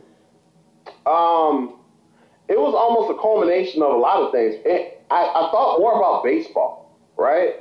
Um, I was I was a hyper talented kid. Like I could play any sport. Like um, uh, David Douglas the other day was like J. Mike, the only person that gave birth to himself. Like uh,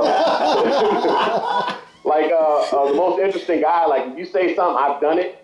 But I've done it, and it's like I've done a lot of stuff with very little fanfare. You know, uh, I would do something in a sport, like I'll start start a sport, get good at it, and then I'll just disappear from it. It wouldn't be like they call it master, what jack of many trades, but what master, Master of of none, none. Yeah, yeah, yeah.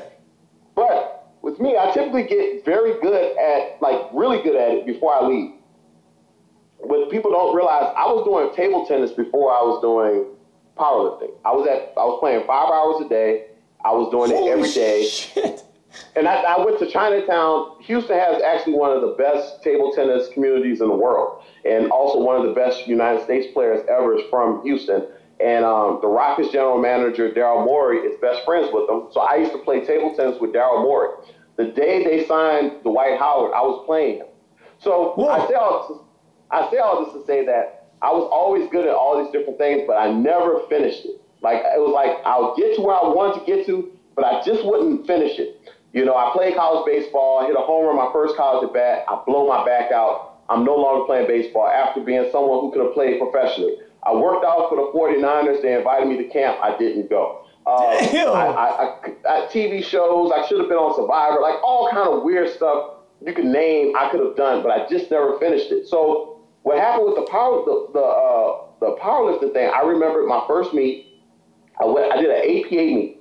It was a bench only, and I remember looking at the records, and I was like, "Shit, they only bench at 270 pounds." I'm like about to destroy these records. So then I started thinking about it. So I go up to the guy, I was like, "Yeah, I need um 500 um, pounds."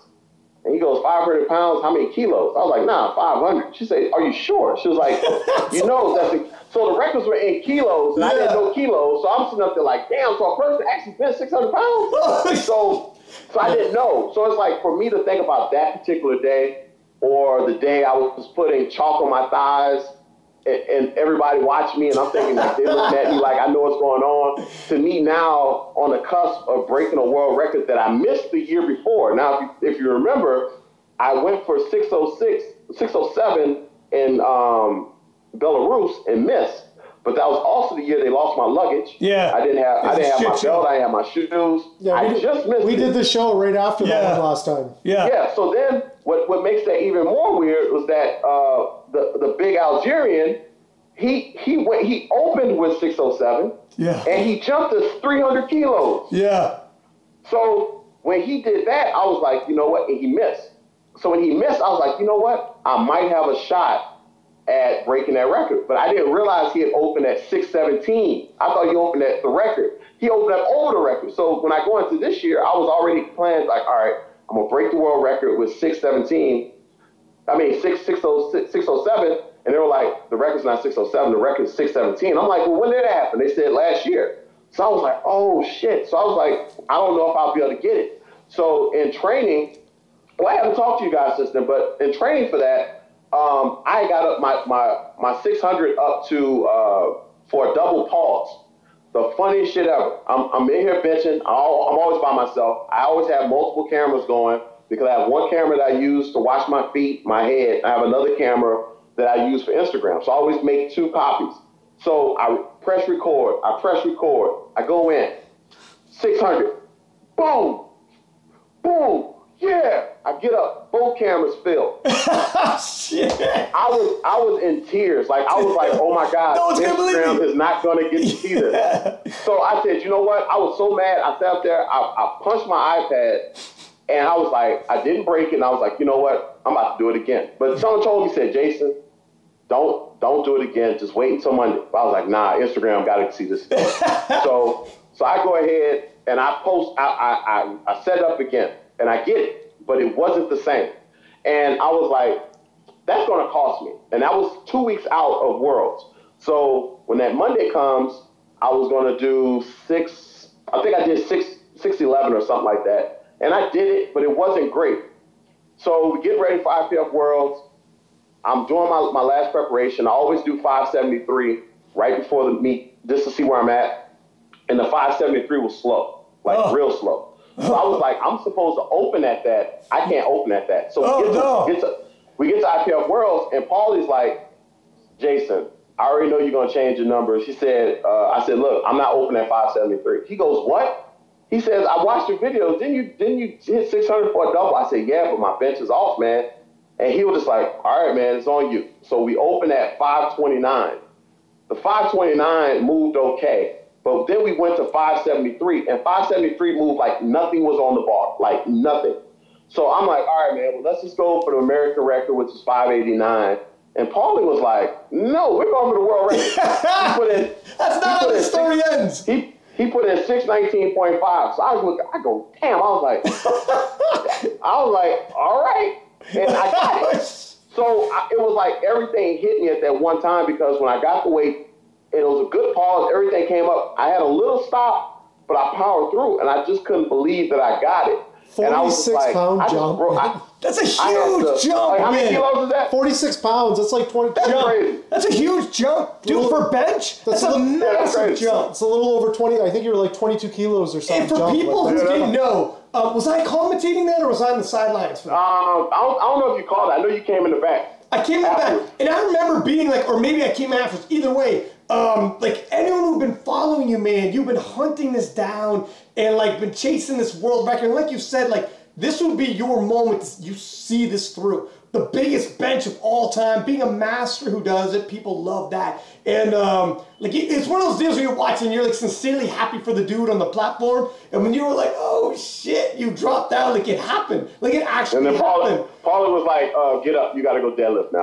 That's like, he was like, we you know, he was like, all right. He said, all right, you finished. All right, now, uh, now you gotta go deadlift. And I was like, damn, I do. And I just missed, and then I missed 760 at lockout for 2106, and it should have happened. But um, I, I think what happened is I told him, I said, give me whatever I need for 2100 on deadlift after that. And that would have been the seal. I may not have powerlifted again if I would have got that 2100 that day, but he said, uh, I think if I would have put in uh, 755, 100% I get it. But we did 760, and I got it all the way, just could not finish it. But I think it would have gave me 2,999.9 Oh. or something. Yeah. So he went to the next one up. But uh, that was a, a very special day, man. But Yeah. I knew I wasn't going to keep the record. I knew that Algerian was coming, and um, he chipped it. So he he. So right now it's at six twenty point five or something like that. So he chipped it the next week um, with the big boys. But I out totaled him though, so Nah, I there feel you I go. feel good. There you go. And so, what's the record at 120? I'm I'm thinking the open world record. Do you know? It's like five seventy three or something like that. Oh, I think. Dennis had Dennis had it. Uh, the guy, the, the guy that I think he got popped uh, like a year ago. I think he got popped, but I think it was like for a funny supplement thing, and so he didn't get a, a long ban. But I think Yeah. he has record. I know Dennis still wants to get that record back. So- and you know the funny thing, the funny thing about Dennis is that Dennis is not far off from a six hundred pound bencher. No. And he can also do stuff on bench I can't do. Like uh, he did four or five for twenty. Yeah. And I was like, no elbow sleeves around the elbows and all that funny stuff you see now. no fucking shoes. Yeah. Yeah, I can't. I, yeah, I, I, res- I, res- I, res- I just respect the way he goes about doing it. You know, like he'll have his feet up on a on the uh, on the uh, tool the tool rack and shit. Like I'm like, what the hell? But Dennis, This- I mean, he just goes No to show socks, that you no don't shoes. need everything. Yeah, you got no socks, no shoes. You know, it's funny. I remember when we interviewed him, I asked him, I'm like, what the fuck's up with the no shoes? Like, is it for the balance, like bridging, something? He's like, no, man, I'm just too lazy to put my shoes on. I'm like, what the I'm fuck? home. Like, yeah, I'm at home. I don't want to put my shoes on. Hey, I got, I got a question for you before you go. Those numbers in the back that I'm looking at, uh, are those goals? Are those best numbers in each? Like, what is your. That, that's actually funny. So the, that was those are the numbers that I thought I would hit one day, right? So one of them is 750 pound squat. I did that uh, in June, right? The next one is a 633 bench press. I have not done that yet. The next one was an 805 deadlift in competition, and the total is 2150 all that has to get updated because I think all that's changed. But uh, before that, like so far, my like if you take my best meet lifts, my total is twenty one forty something. Oh. Like if you just take what, what I've done, it, but I just haven't put it together. I have not. I just I just can't put it together. But um, I keep that up. I was supposed to redo it as a little reminder, but I think that eight. I think eight hundred. If I, I'm saying I'm gonna cut to 120, that probably ain't gonna happen. But if I don't, if I don't, if I stay around 300, I think that I could put up uh, close to 2150, something like that. Um, but it's just a matter of just putting it together and just keeping everything tight. But I'm even think I'm not. I really don't want to coach because I don't think anybody could coach me based on. I when you're older, you lift on how you feel. I'm not doing no RP. I don't understand none of that shit. And then also, uh, someone telling me like I watch some of the girls. The girls do workouts I have never done before. Like uh, what's the girl? Uh, Sarah Ann or uh, she lives yeah, in yeah. Mellow. Sarah Ann Lawrence. Yeah, yeah. Sue or That Sue- was- Amanda, Amanda- Amanda, Lawrence. That's right. That was freaky. I was in a warm up room watching her. Her last warm up was more than mine. Holy shit. Now, and that's not normal, but it was crazy. And the Yeah. girl is like, these girls, like, I'm watching some of the sets they do. I'm not, the most I've ever doubled, I doubled 650 for the first time in my training this prep. But before that, I had never doubled 585. So I just do singles. I have high end strength. So it's like somebody trying to tell you, all right, look what you got today. Like if somebody says your opener should be what you can do three times your body weight Yeah, doesn't or work. three times, I, that wouldn't work with me because Yeah. I don't train like that. So it's just it's just a matter of like I think I'll have to do some changing, and I'm willing to do it. Um, but it'll probably happen for Arnold. For the Arnold, I'm going to put down a really good prep, and um, hopefully I can you know get some things accomplished because I have, also have to go back to the cage, and um, I did the cage this year too. Yeah. Uh, and it was just, it was a little disappointing because I had a competition the next day. So I tried to save what I had. So I did 500 with my feet up for five reps. And it was good. It was impressive, but it wasn't what I wanted. So like this year, I want to go like head up with somebody in the bench, like 500 for reps until we go can't go no more. Oh, like damn. Like, like a like a Larry Wheels, like Yeah. yeah, Larry Wheels. head That'd be head. amazing. That that would be excellent. Yeah, Excellent. dude, that's Uh, a hell of a shot. That's a great idea. If he'll do it. I don't, I don't, I don't know if he'll do it. But if he, if he would, that would be good. Or even um, Rob Hall. You know, Yeah, me and Rob anybody, Hall one of those big dudes. Head to head reps, 500 pounds, that'd be a hell of a show. But the, I, the thing about Rob is that uh, me and Rob have had we have our history with each other, and Rob also is injured, you know, and I hope he makes a speedy recovery. But uh, he's one of those kind of guys, like, and I didn't know what this meant. It's like you're gonna have to carry them out on the stretcher. When he did that shit with him for Forsaken Warrior, that was crazy. I was standing right next to him, and I was like, all right, I'm thinking it was gonna go to 19. Them, them dudes went to 65 reps of 600 pounds. And almost killed them. Yeah. I ain't willing to die. I ain't about to die over this. You know what I'm saying? I ain't about that life. Yeah. But I think I can go 500. Now, me and TDE could do it, but that wouldn't be. That's not really fair. Like I'm, I, I want it to be where somebody around the same size, Yeah. you know, whatever. But I, if I could do something like that to get back into the cage, I want to do that. But I don't know if I could do the cage and the uh, the other meet. The, Yeah, if I you- think I. If you go to the end, like an AMRAP, that'll smoke Yeah. you for sure, man. Especially But I if have, this to, I guy have, to, pushes I have to uh, make up for what I did. 'Cause the last time I did the, the the the slingshot pro, I got caught with 600 pounds and it fell on me squatting because I was hurt. And uh, I haven't, I never made up for that. So I want to go put up a big number um, for the Arnold. So that's that's kind of what the goal is going to be um, going there. But uh, you- like I said, I got a lot of stuff going on though.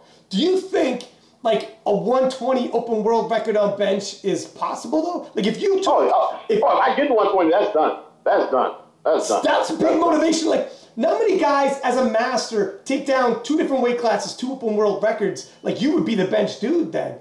It's something to think about. If you're thinking about 120, that would be huge. What's your, what would your Wilks be at 120 taking that record? Shit. Ooh, I don't know. Because right now my bench is 156.5. You could be the bench And- god, man. Now look, now think about it. Now, if you look at this back here, in 2016, I had the number one bench in the USAPL, and I out, I, I, I beat Dennis Cornelius by like like a gram or something. Like if I would, if I if, like seriously, like it's uh 145.76 versus 145.75. What? Like so, it was like literally like it was super close, right? Yeah. Well, that was that was two years ago. Now we're at 156. So if you think about it, I have the I have the third highest Wilks bench in the IPF behind Fast Eddie and another one of those little guys. I'm third, right? Then I have the third highest bench in the IPF behind uh, TD, uh, the big Algerian, and then there's me. So no matter how you cook it, I'm third, right? So I take pride in that because the, Alger- the big Algerian, I, I keep saying his name like that, but he's, I think he's 156 kilos, Yeah, he's and I'm like, I'm like 139 kilos. TD is, you know, whatever. So it's like I, I like my spot, so I can make an argument that I'm the best bencher in the IFBF. I Yeah. can make a best. I can say I'm the best in the world if I really wanted to, and I could always use my card, you know. But I'm not going to use my card, right? Yeah. But it's like it's like one of those things where I kind of wanted to get to a point where um, I was I was good enough, like across the board. So that means I would have to get to 300 k- kgs, right? I was going to do. There's a meet going on in January where all the benchers, top benchers in the world, are coming up, and they're going to. They, you have to open at 600 pounds. Shit, who's it? Is is Julius Maddox in this? Yeah, every, everybody's in. it. Everybody's in. it. Oh Now, damn. but this is this the problem though, right? Uh, is is me and TD and I are both invited, right? But we'll probably get suspended. Yep. Oh, We're it's doing international. Yeah. So the thing is, I, I see think T- I see- I think TD TD's gonna. I think TD's gonna Yeah, do I seen that. TD said he thinks he's going to do it. He said Shit. he basically said, "Fuck it," because I want to go against the best in the world, no matter what. But see, this is the problem. This is this is the this is the one, and I and I told him this as well. It's it's cool. Like if you, I can see if you're if you're Ray, where you're competing against all three, and if Ray were to leave, Ray could make money. Like you realize the amount of money that could get put up for Ray to go against any of these dudes head up. Oh, like yeah. if they did Ray Ray versus uh, Oh, for real. people- the, the big dogs. The big dogs one that Yeah. just happened. Not He even, not even that. Ray could probably, in the position that Ray's in, I, I saw I saw a post where Ray, I think Ray's best squat ever is 485 kg in sleeves. The best all time now is 500 kg in reps. And, the, and the argument the dude said was Ray is scared to put on the wraps. So you can't justify saying uh, 485 kg in sleeves is more impressive than someone that does 500 kg in wraps. And if someone's going to take that argument from you and say, uh, well, he, he should man up and do it, right? Although he's natural, he's tested, all these other things. And they're not going to give him that credit. So for him to leave and prove himself, it would have to be it would have to be worthwhile, right? Mm-hmm. So he would he would probably get probably 56. It'll, it'll, it'll be a lot of money for him to leave and go compete with the big go compete with those guys, right? And if he did big dogs or one of those, it would be hard for them dudes to beat him. If he if, if he went and did it in knee sleeves, you realize how crazy that would be? Yeah. Well, the other thing is too is I'm pretty sure that 500 is not just reps, but it's also monolift. That's also monolift. Because there there ain't too many people walking a thousand pound squats out. So, yeah. Yeah, that's not. And then also Ray on a deadlift bar.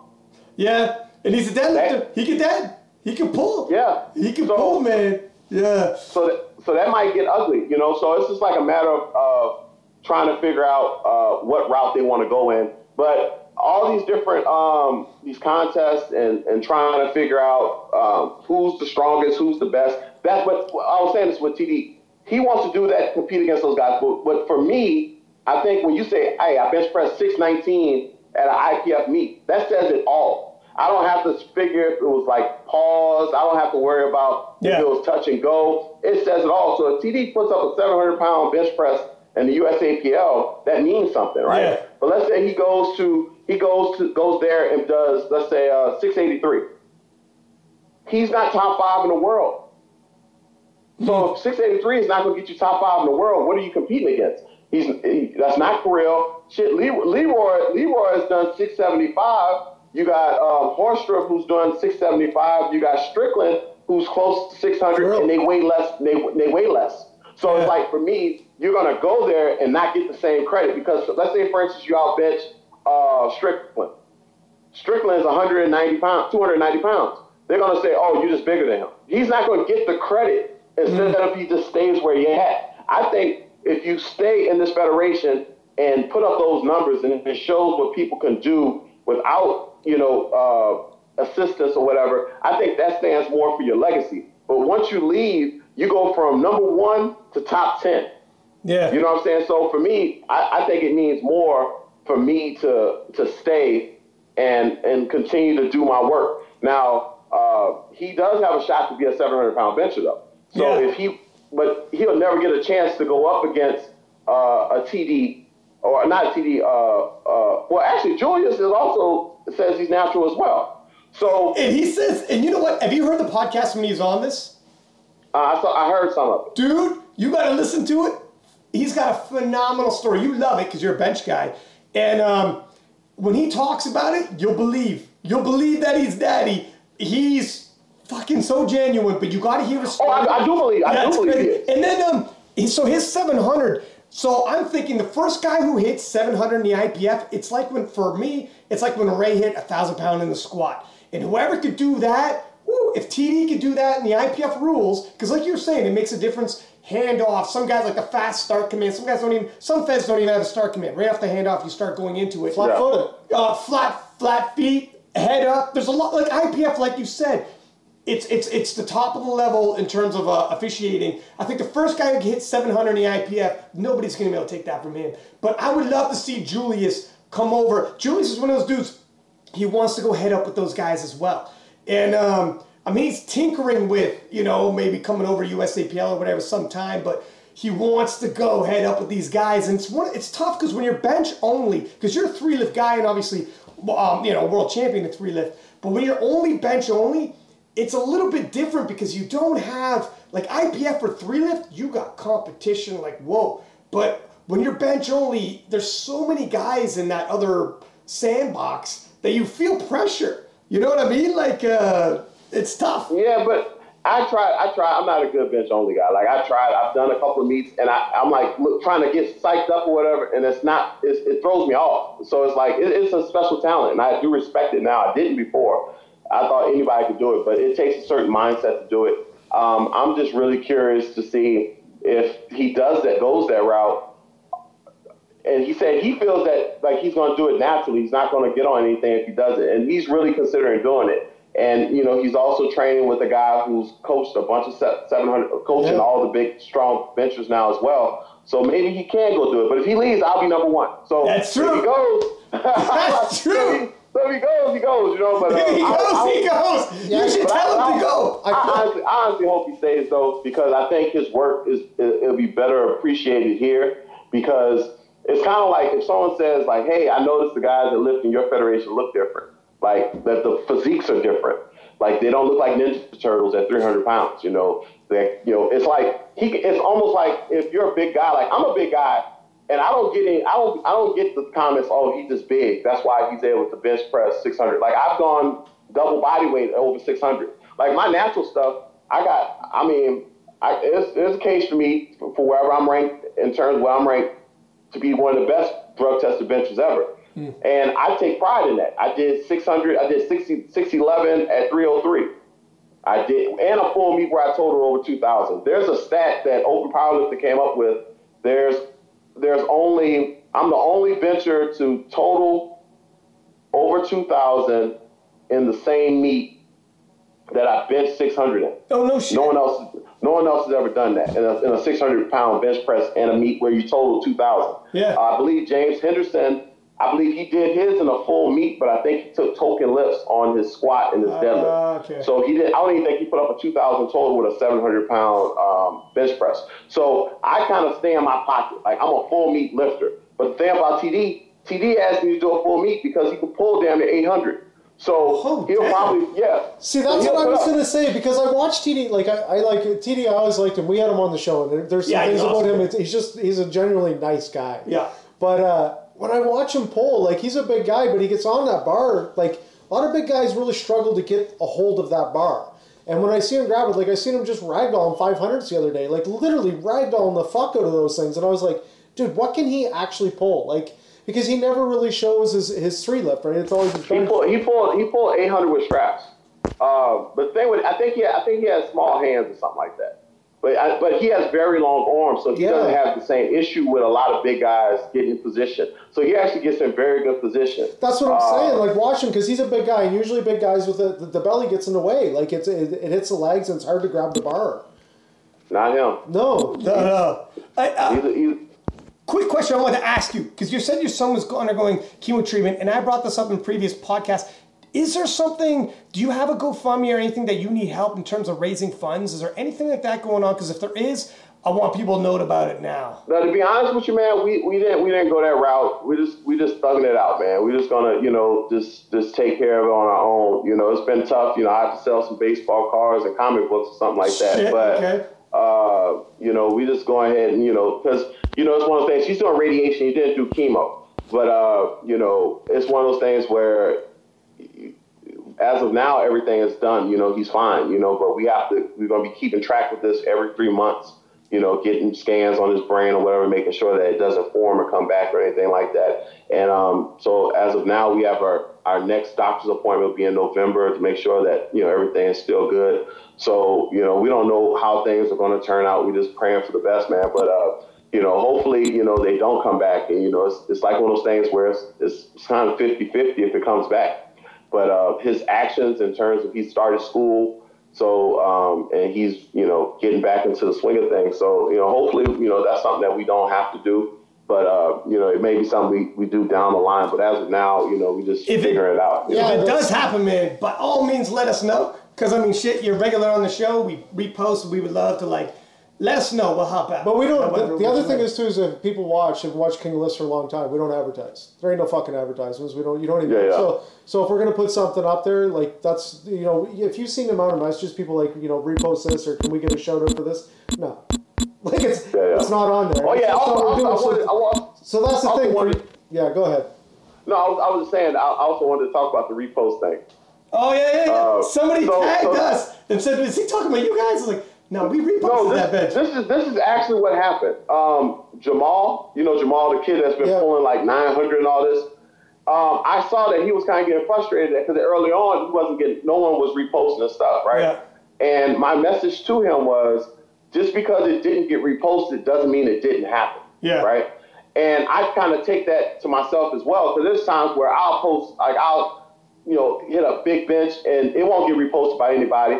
But you have to stay in that frame because what happens is that people get so caught up in the in the, the, the kings of the lift world that it's like if they're not getting reposted, they feel they feel disrespected and neglected. Yeah. So for me, it was just more or less a message. It was really for him specifically, but I just kept it on because there are things sometimes you're doing that people just not going to catch, or you'll see y'all y'all might post uh, somebody who does something that's like not even that impressive, but they might get the ticker going. Like some people Yeah. are like I've I've noticed that I'm fuck that guy, right?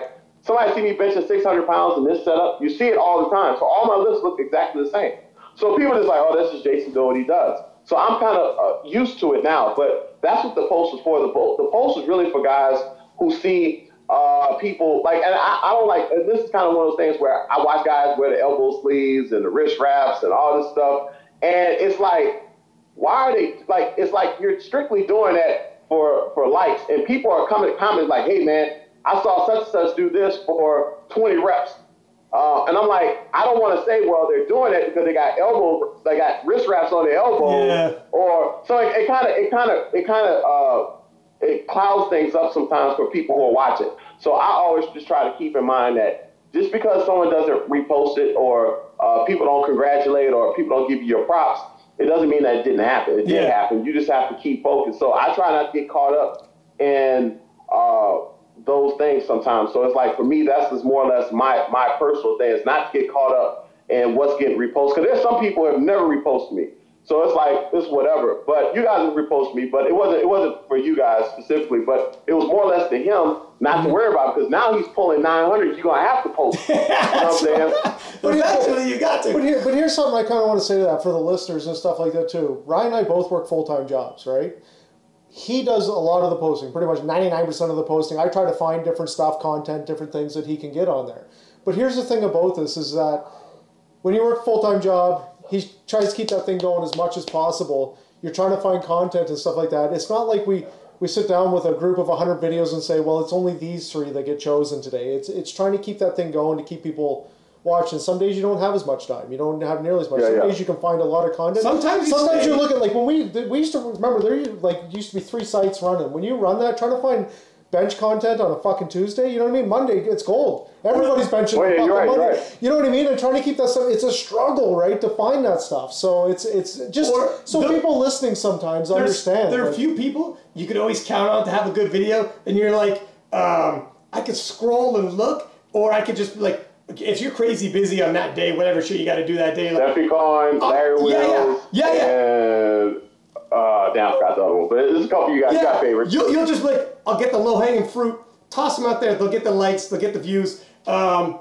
when let's say Thursday, I got open time, like I'm gonna scroll, I'm gonna look, what's everybody doing?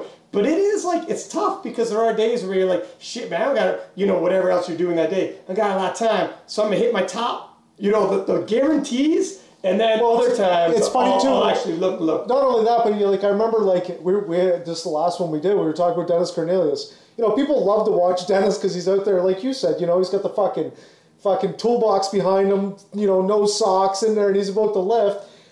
And then the next day, it's a picture of his cat. You know what I mean? Like he's the most random fucking Instagram guy. Like it's just Or he'll do a deadlift video, and when he gets up to the top of the deadlift, he's chopped off at the fucking waist. And it's like, dude, he's out of frame, out of frame from the waist up. It's like, dude, what Yeah. you? It's a But it's just, but it's just like I said. A lot. Some people get upset, and and I, I try to find the feed now. The messages we've been going through them a lot more now to try to find who's in there and what because there's a lot of lifters we still miss. We don't even notice until Yeah. all of a sudden they're just blown up. So I try to. I watch U.S. nationals and obviously all the worlds, and I try to keep like as close an eye because people, it's crazy. Powerlifting, there's new guys all the time, eh? And they're like, "What do I got to do to get some love?" It's like, shit, I didn't know you. I didn't know you yet. Like it's there's always someone new, and you're like, holy shit, it's hard Yeah. to keep up. But um, But I, th- I think I think that's one of the things, man. It's like uh, you know, just like was being sponsored almost. Like you guys have turned into a huge platform for showing your your your talent, right? So some people either don't know what they're doing. They think what they're doing is great.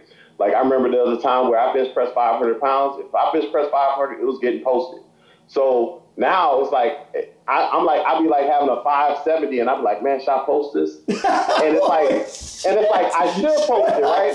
Or if you guys like sometimes I can tell like sometimes like you might post something that's not impressive, and they'll be like, damn, why y'all post that? And I'll be like, damn, I did this after, but it's like you have you, you guys it's, is kind of in a bad position or a tough spot because either looks like you post somebody too much, and you can almost make people not like them sometimes. Like you'll be like, damn, her again, or Yeah. him again, or what, or this clown stuff again, or or if uh, gimmicky like Yeah. kind of stuff. Like, cause I've done stuff like all kind of, you know, I, I, I look at different. I, I try to go to new gyms Yeah. and have a different scene because I can tell I get bored looking at my videos. All my videos look the same.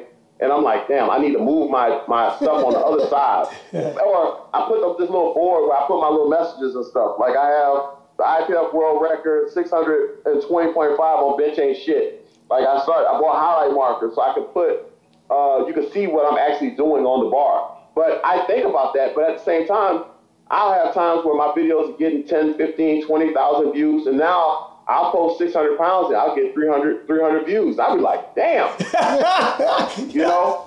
So it's just like, it's, it's, it's hit or miss, and it's just like, you just have to know, like, go along with the flow. And I just, I'm just playing it out, you know? It's just like, I, I get it. Like, at some point, people want to see, like, if you saw me squat 800 pounds, that might break the internet because everybody know I can't squat. yeah, yeah. So, I mean, I have to I have to move to another thing. But it's just like you see certain guys just they just move the move the needle. Like uh, uh, Steve Tilly, he moves the needle. He like I, I, I needle, like, him. yeah. Like y'all posted, y'all posted something like he did like five twenty five for three, and that shit got like hundred thousand views. I'm like, what the fuck? Yeah. But it's just it, it works. So I understand as a content creator, Yeah. you got to do what pull, pulls Supply and the views, demand. Dude, I was, in my, I was in my basement one time doing a bench press at 225 and my dog wandered up on me. That thing in a little over 24 hours hit a million views. Yeah, it's fucking crazy. Oh wow. So so combined between Gimme Sport off Facebook, which is the largest platform, that hit like 600 and some thousand on that.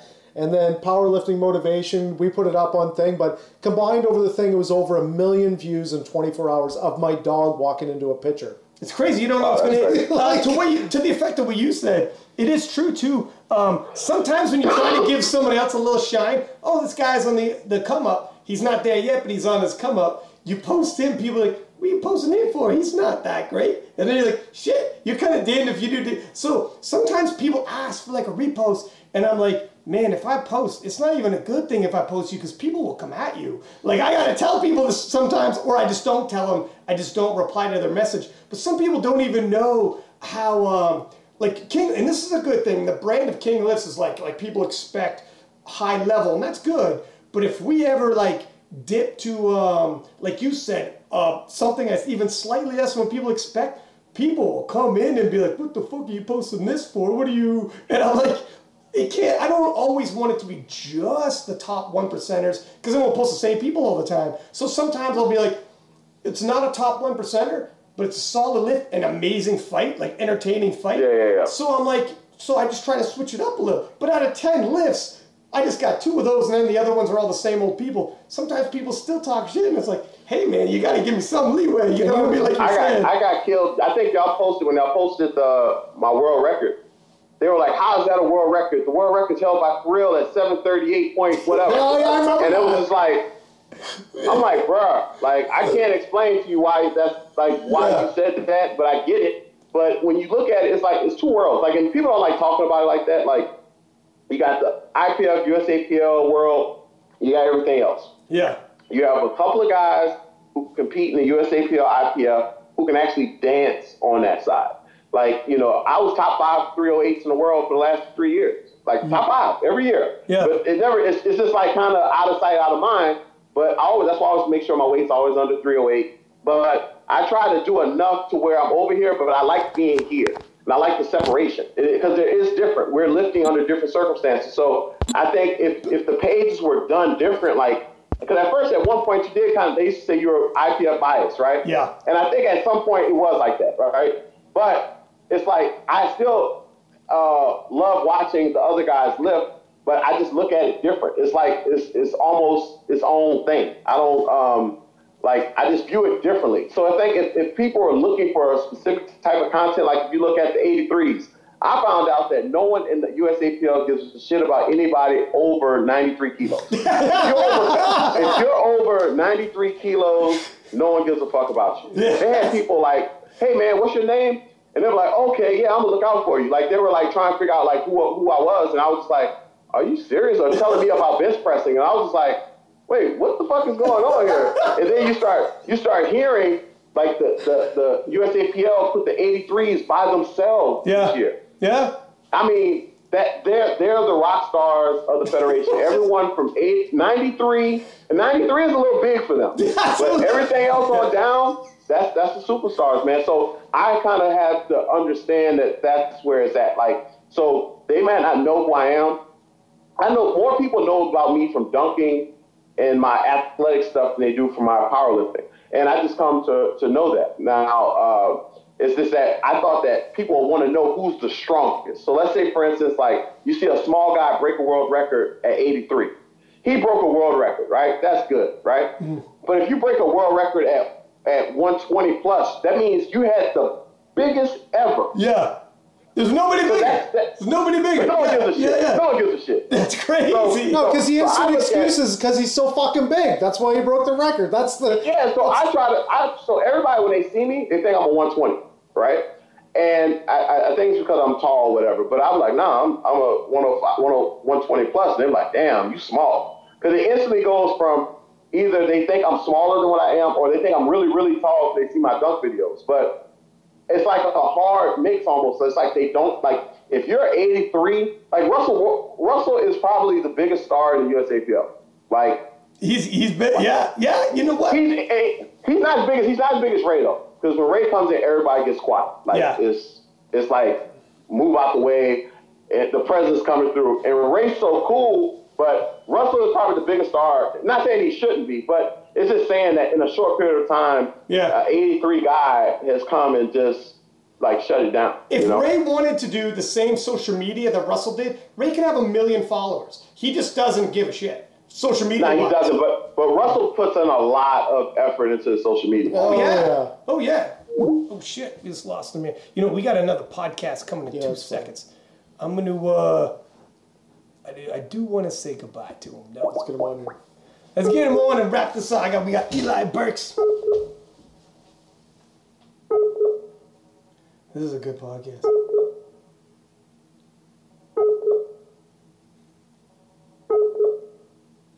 So we've sent our submarine to get him. You can hear the sonar. Shit, we're not getting him. I might just have to message him. Well, listen. Amazing podcast. God damn, Jason Mike is a phenomenal guest. Eh? Like, I love having these conversations because he doesn't just talk about himself. He loves talking about powerlifting in general. He's a fan of. Oh, he's a fan. He's a fan. Yeah. He's a fan. And the thing I like about him is usually anybody like he jokes around about how uh, nobody gives a fuck about anyone under ninety three. Well, the thing is about it is That's that, funny. But the thing is about it is that generally when you ask people who do you follow, nobody follows anyone under their weight class. Like maybe one weight class, but that's it. They don't follow shit. except for except for But then you find you find fans though. Like he's a fan, and I mean that guy can literally talk about pretty much like Yeah. dude. He was talking about Fast Eddie. That's a Yeah, fucking yeah. sixty six kg fucking. Yeah. Yeah, he's he's uh yeah he's one of the better guests to have for sure, just because of his depth of knowledge from federation to federation, weight class to weight class. He's been around. He's been around so long. Yeah, and he's got he uh, he can talk. Man. Yeah. he can talk, and he's not he's colorful. He's not like bland. He'll actually throw out some you know. He'll get excited when he talks, and he'll throw out some opinions as opposed to staying in the pocket, make sure you don't say nothing to You know. I, I say that I think that also goes with uh, age though too, right? Like he's Yeah. he's been around the game. He's been around a lot of different sports, and I think he just he's set in his way. He's got a you know the kid, the wife, whatever, and he fucking fuck it. It is what it is. You know what I'm gonna say? Ain't, ain't nothing gonna change in him. You know what I mean? People fucking bitch at him a little bit on social media. Who cares? That's sometimes infamous is better than famous, right? It, with him, though, at the very least, he's genuine. Uh, like he's Yeah. not doing anything just to. Some people talk shit just to get people to talk about what they said. And um, he's coming off genuine all the time, right? He's not the dude who's gonna create a little drama just to be in the middle of some drama so you're talking about it. So there's hmm. something else I want to just real quick here. I want to touch base again on is is the feed, because there is a lot of people that like I. Ryan does 100 percent of this. Okay, I'm not taking this away from. So he's on the feed nonstop. So what all I try to do is pop in there once in a while, clear out the messages and stuff. And I'm gonna apo- I'm gonna apologize sometimes to people because I mean sometimes it's we're way past when we should have posted it. Like it's, I've been pretty a lot more consistent right now finding it. Here's some things, just so people know. When you send a video, it's usually squat, bench, or deadlift. If it's not one of those three, probably not going to get posted. Unless you're Larry Wheels, yeah, I, shoulder pressing. yeah, shoulder pressing or something like that. 500 pounds. But fucking trap bars, fucking arm curls. The shit's not happening. Like it's not. That's not what the content was about. The other thing is is post the video and send it to us. Don't send a video. I'm not filling my shit up full of your Yeah. videos to edit it for you and put it back up again. Like just send the video. And if you have a private account, fuck off. Because I'm, I'm just gonna say it that way because I'm opinionated. Fuck off. Because you send it and then I go to it and it says private account. I'm not gonna follow you because now you're my feed. Like if you send a good video and you're top, we're probably gonna follow you anyways. But that is freaking annoying when they send. A, how do you send a video? It's like, why do you want to be posted if you have a private account? Like what is that going to do? Uh, maybe some people started out private and they forgot. I don't know, but yeah, we can't repost you if you're private. So you're just making us, yeah, exactly. You're bogging down the. It's a waste of time. You're bogging it down because you got no idea. But anyways, um, we got Eli Burks here. It's supposed to start at four, and we're four right now. Uh, man, thank you for coming back. I, when I was rocking the piss, I heard Jason Mike be like, "Oh, you back now?" Huh? Because yeah, you you you dip in and out every now and then. Well, I noticed this chair's got Paul's skinny ass on it here. Yeah. It isn't even. It isn't even Little grooved. bony ass. Little bony ass. Speaking of, I think Paul's downstairs waiting for the next podcast. Listen, everybody, as always, hope you enjoyed it. Uh, post this up into your stories. Give us your feedback. Give us highlights and share this. We're going to keep it moving. New guests every week, two three episodes every week. And uh, from Six Pack Lapidat and Randy Cook, Take care, guys. signing out. Bye.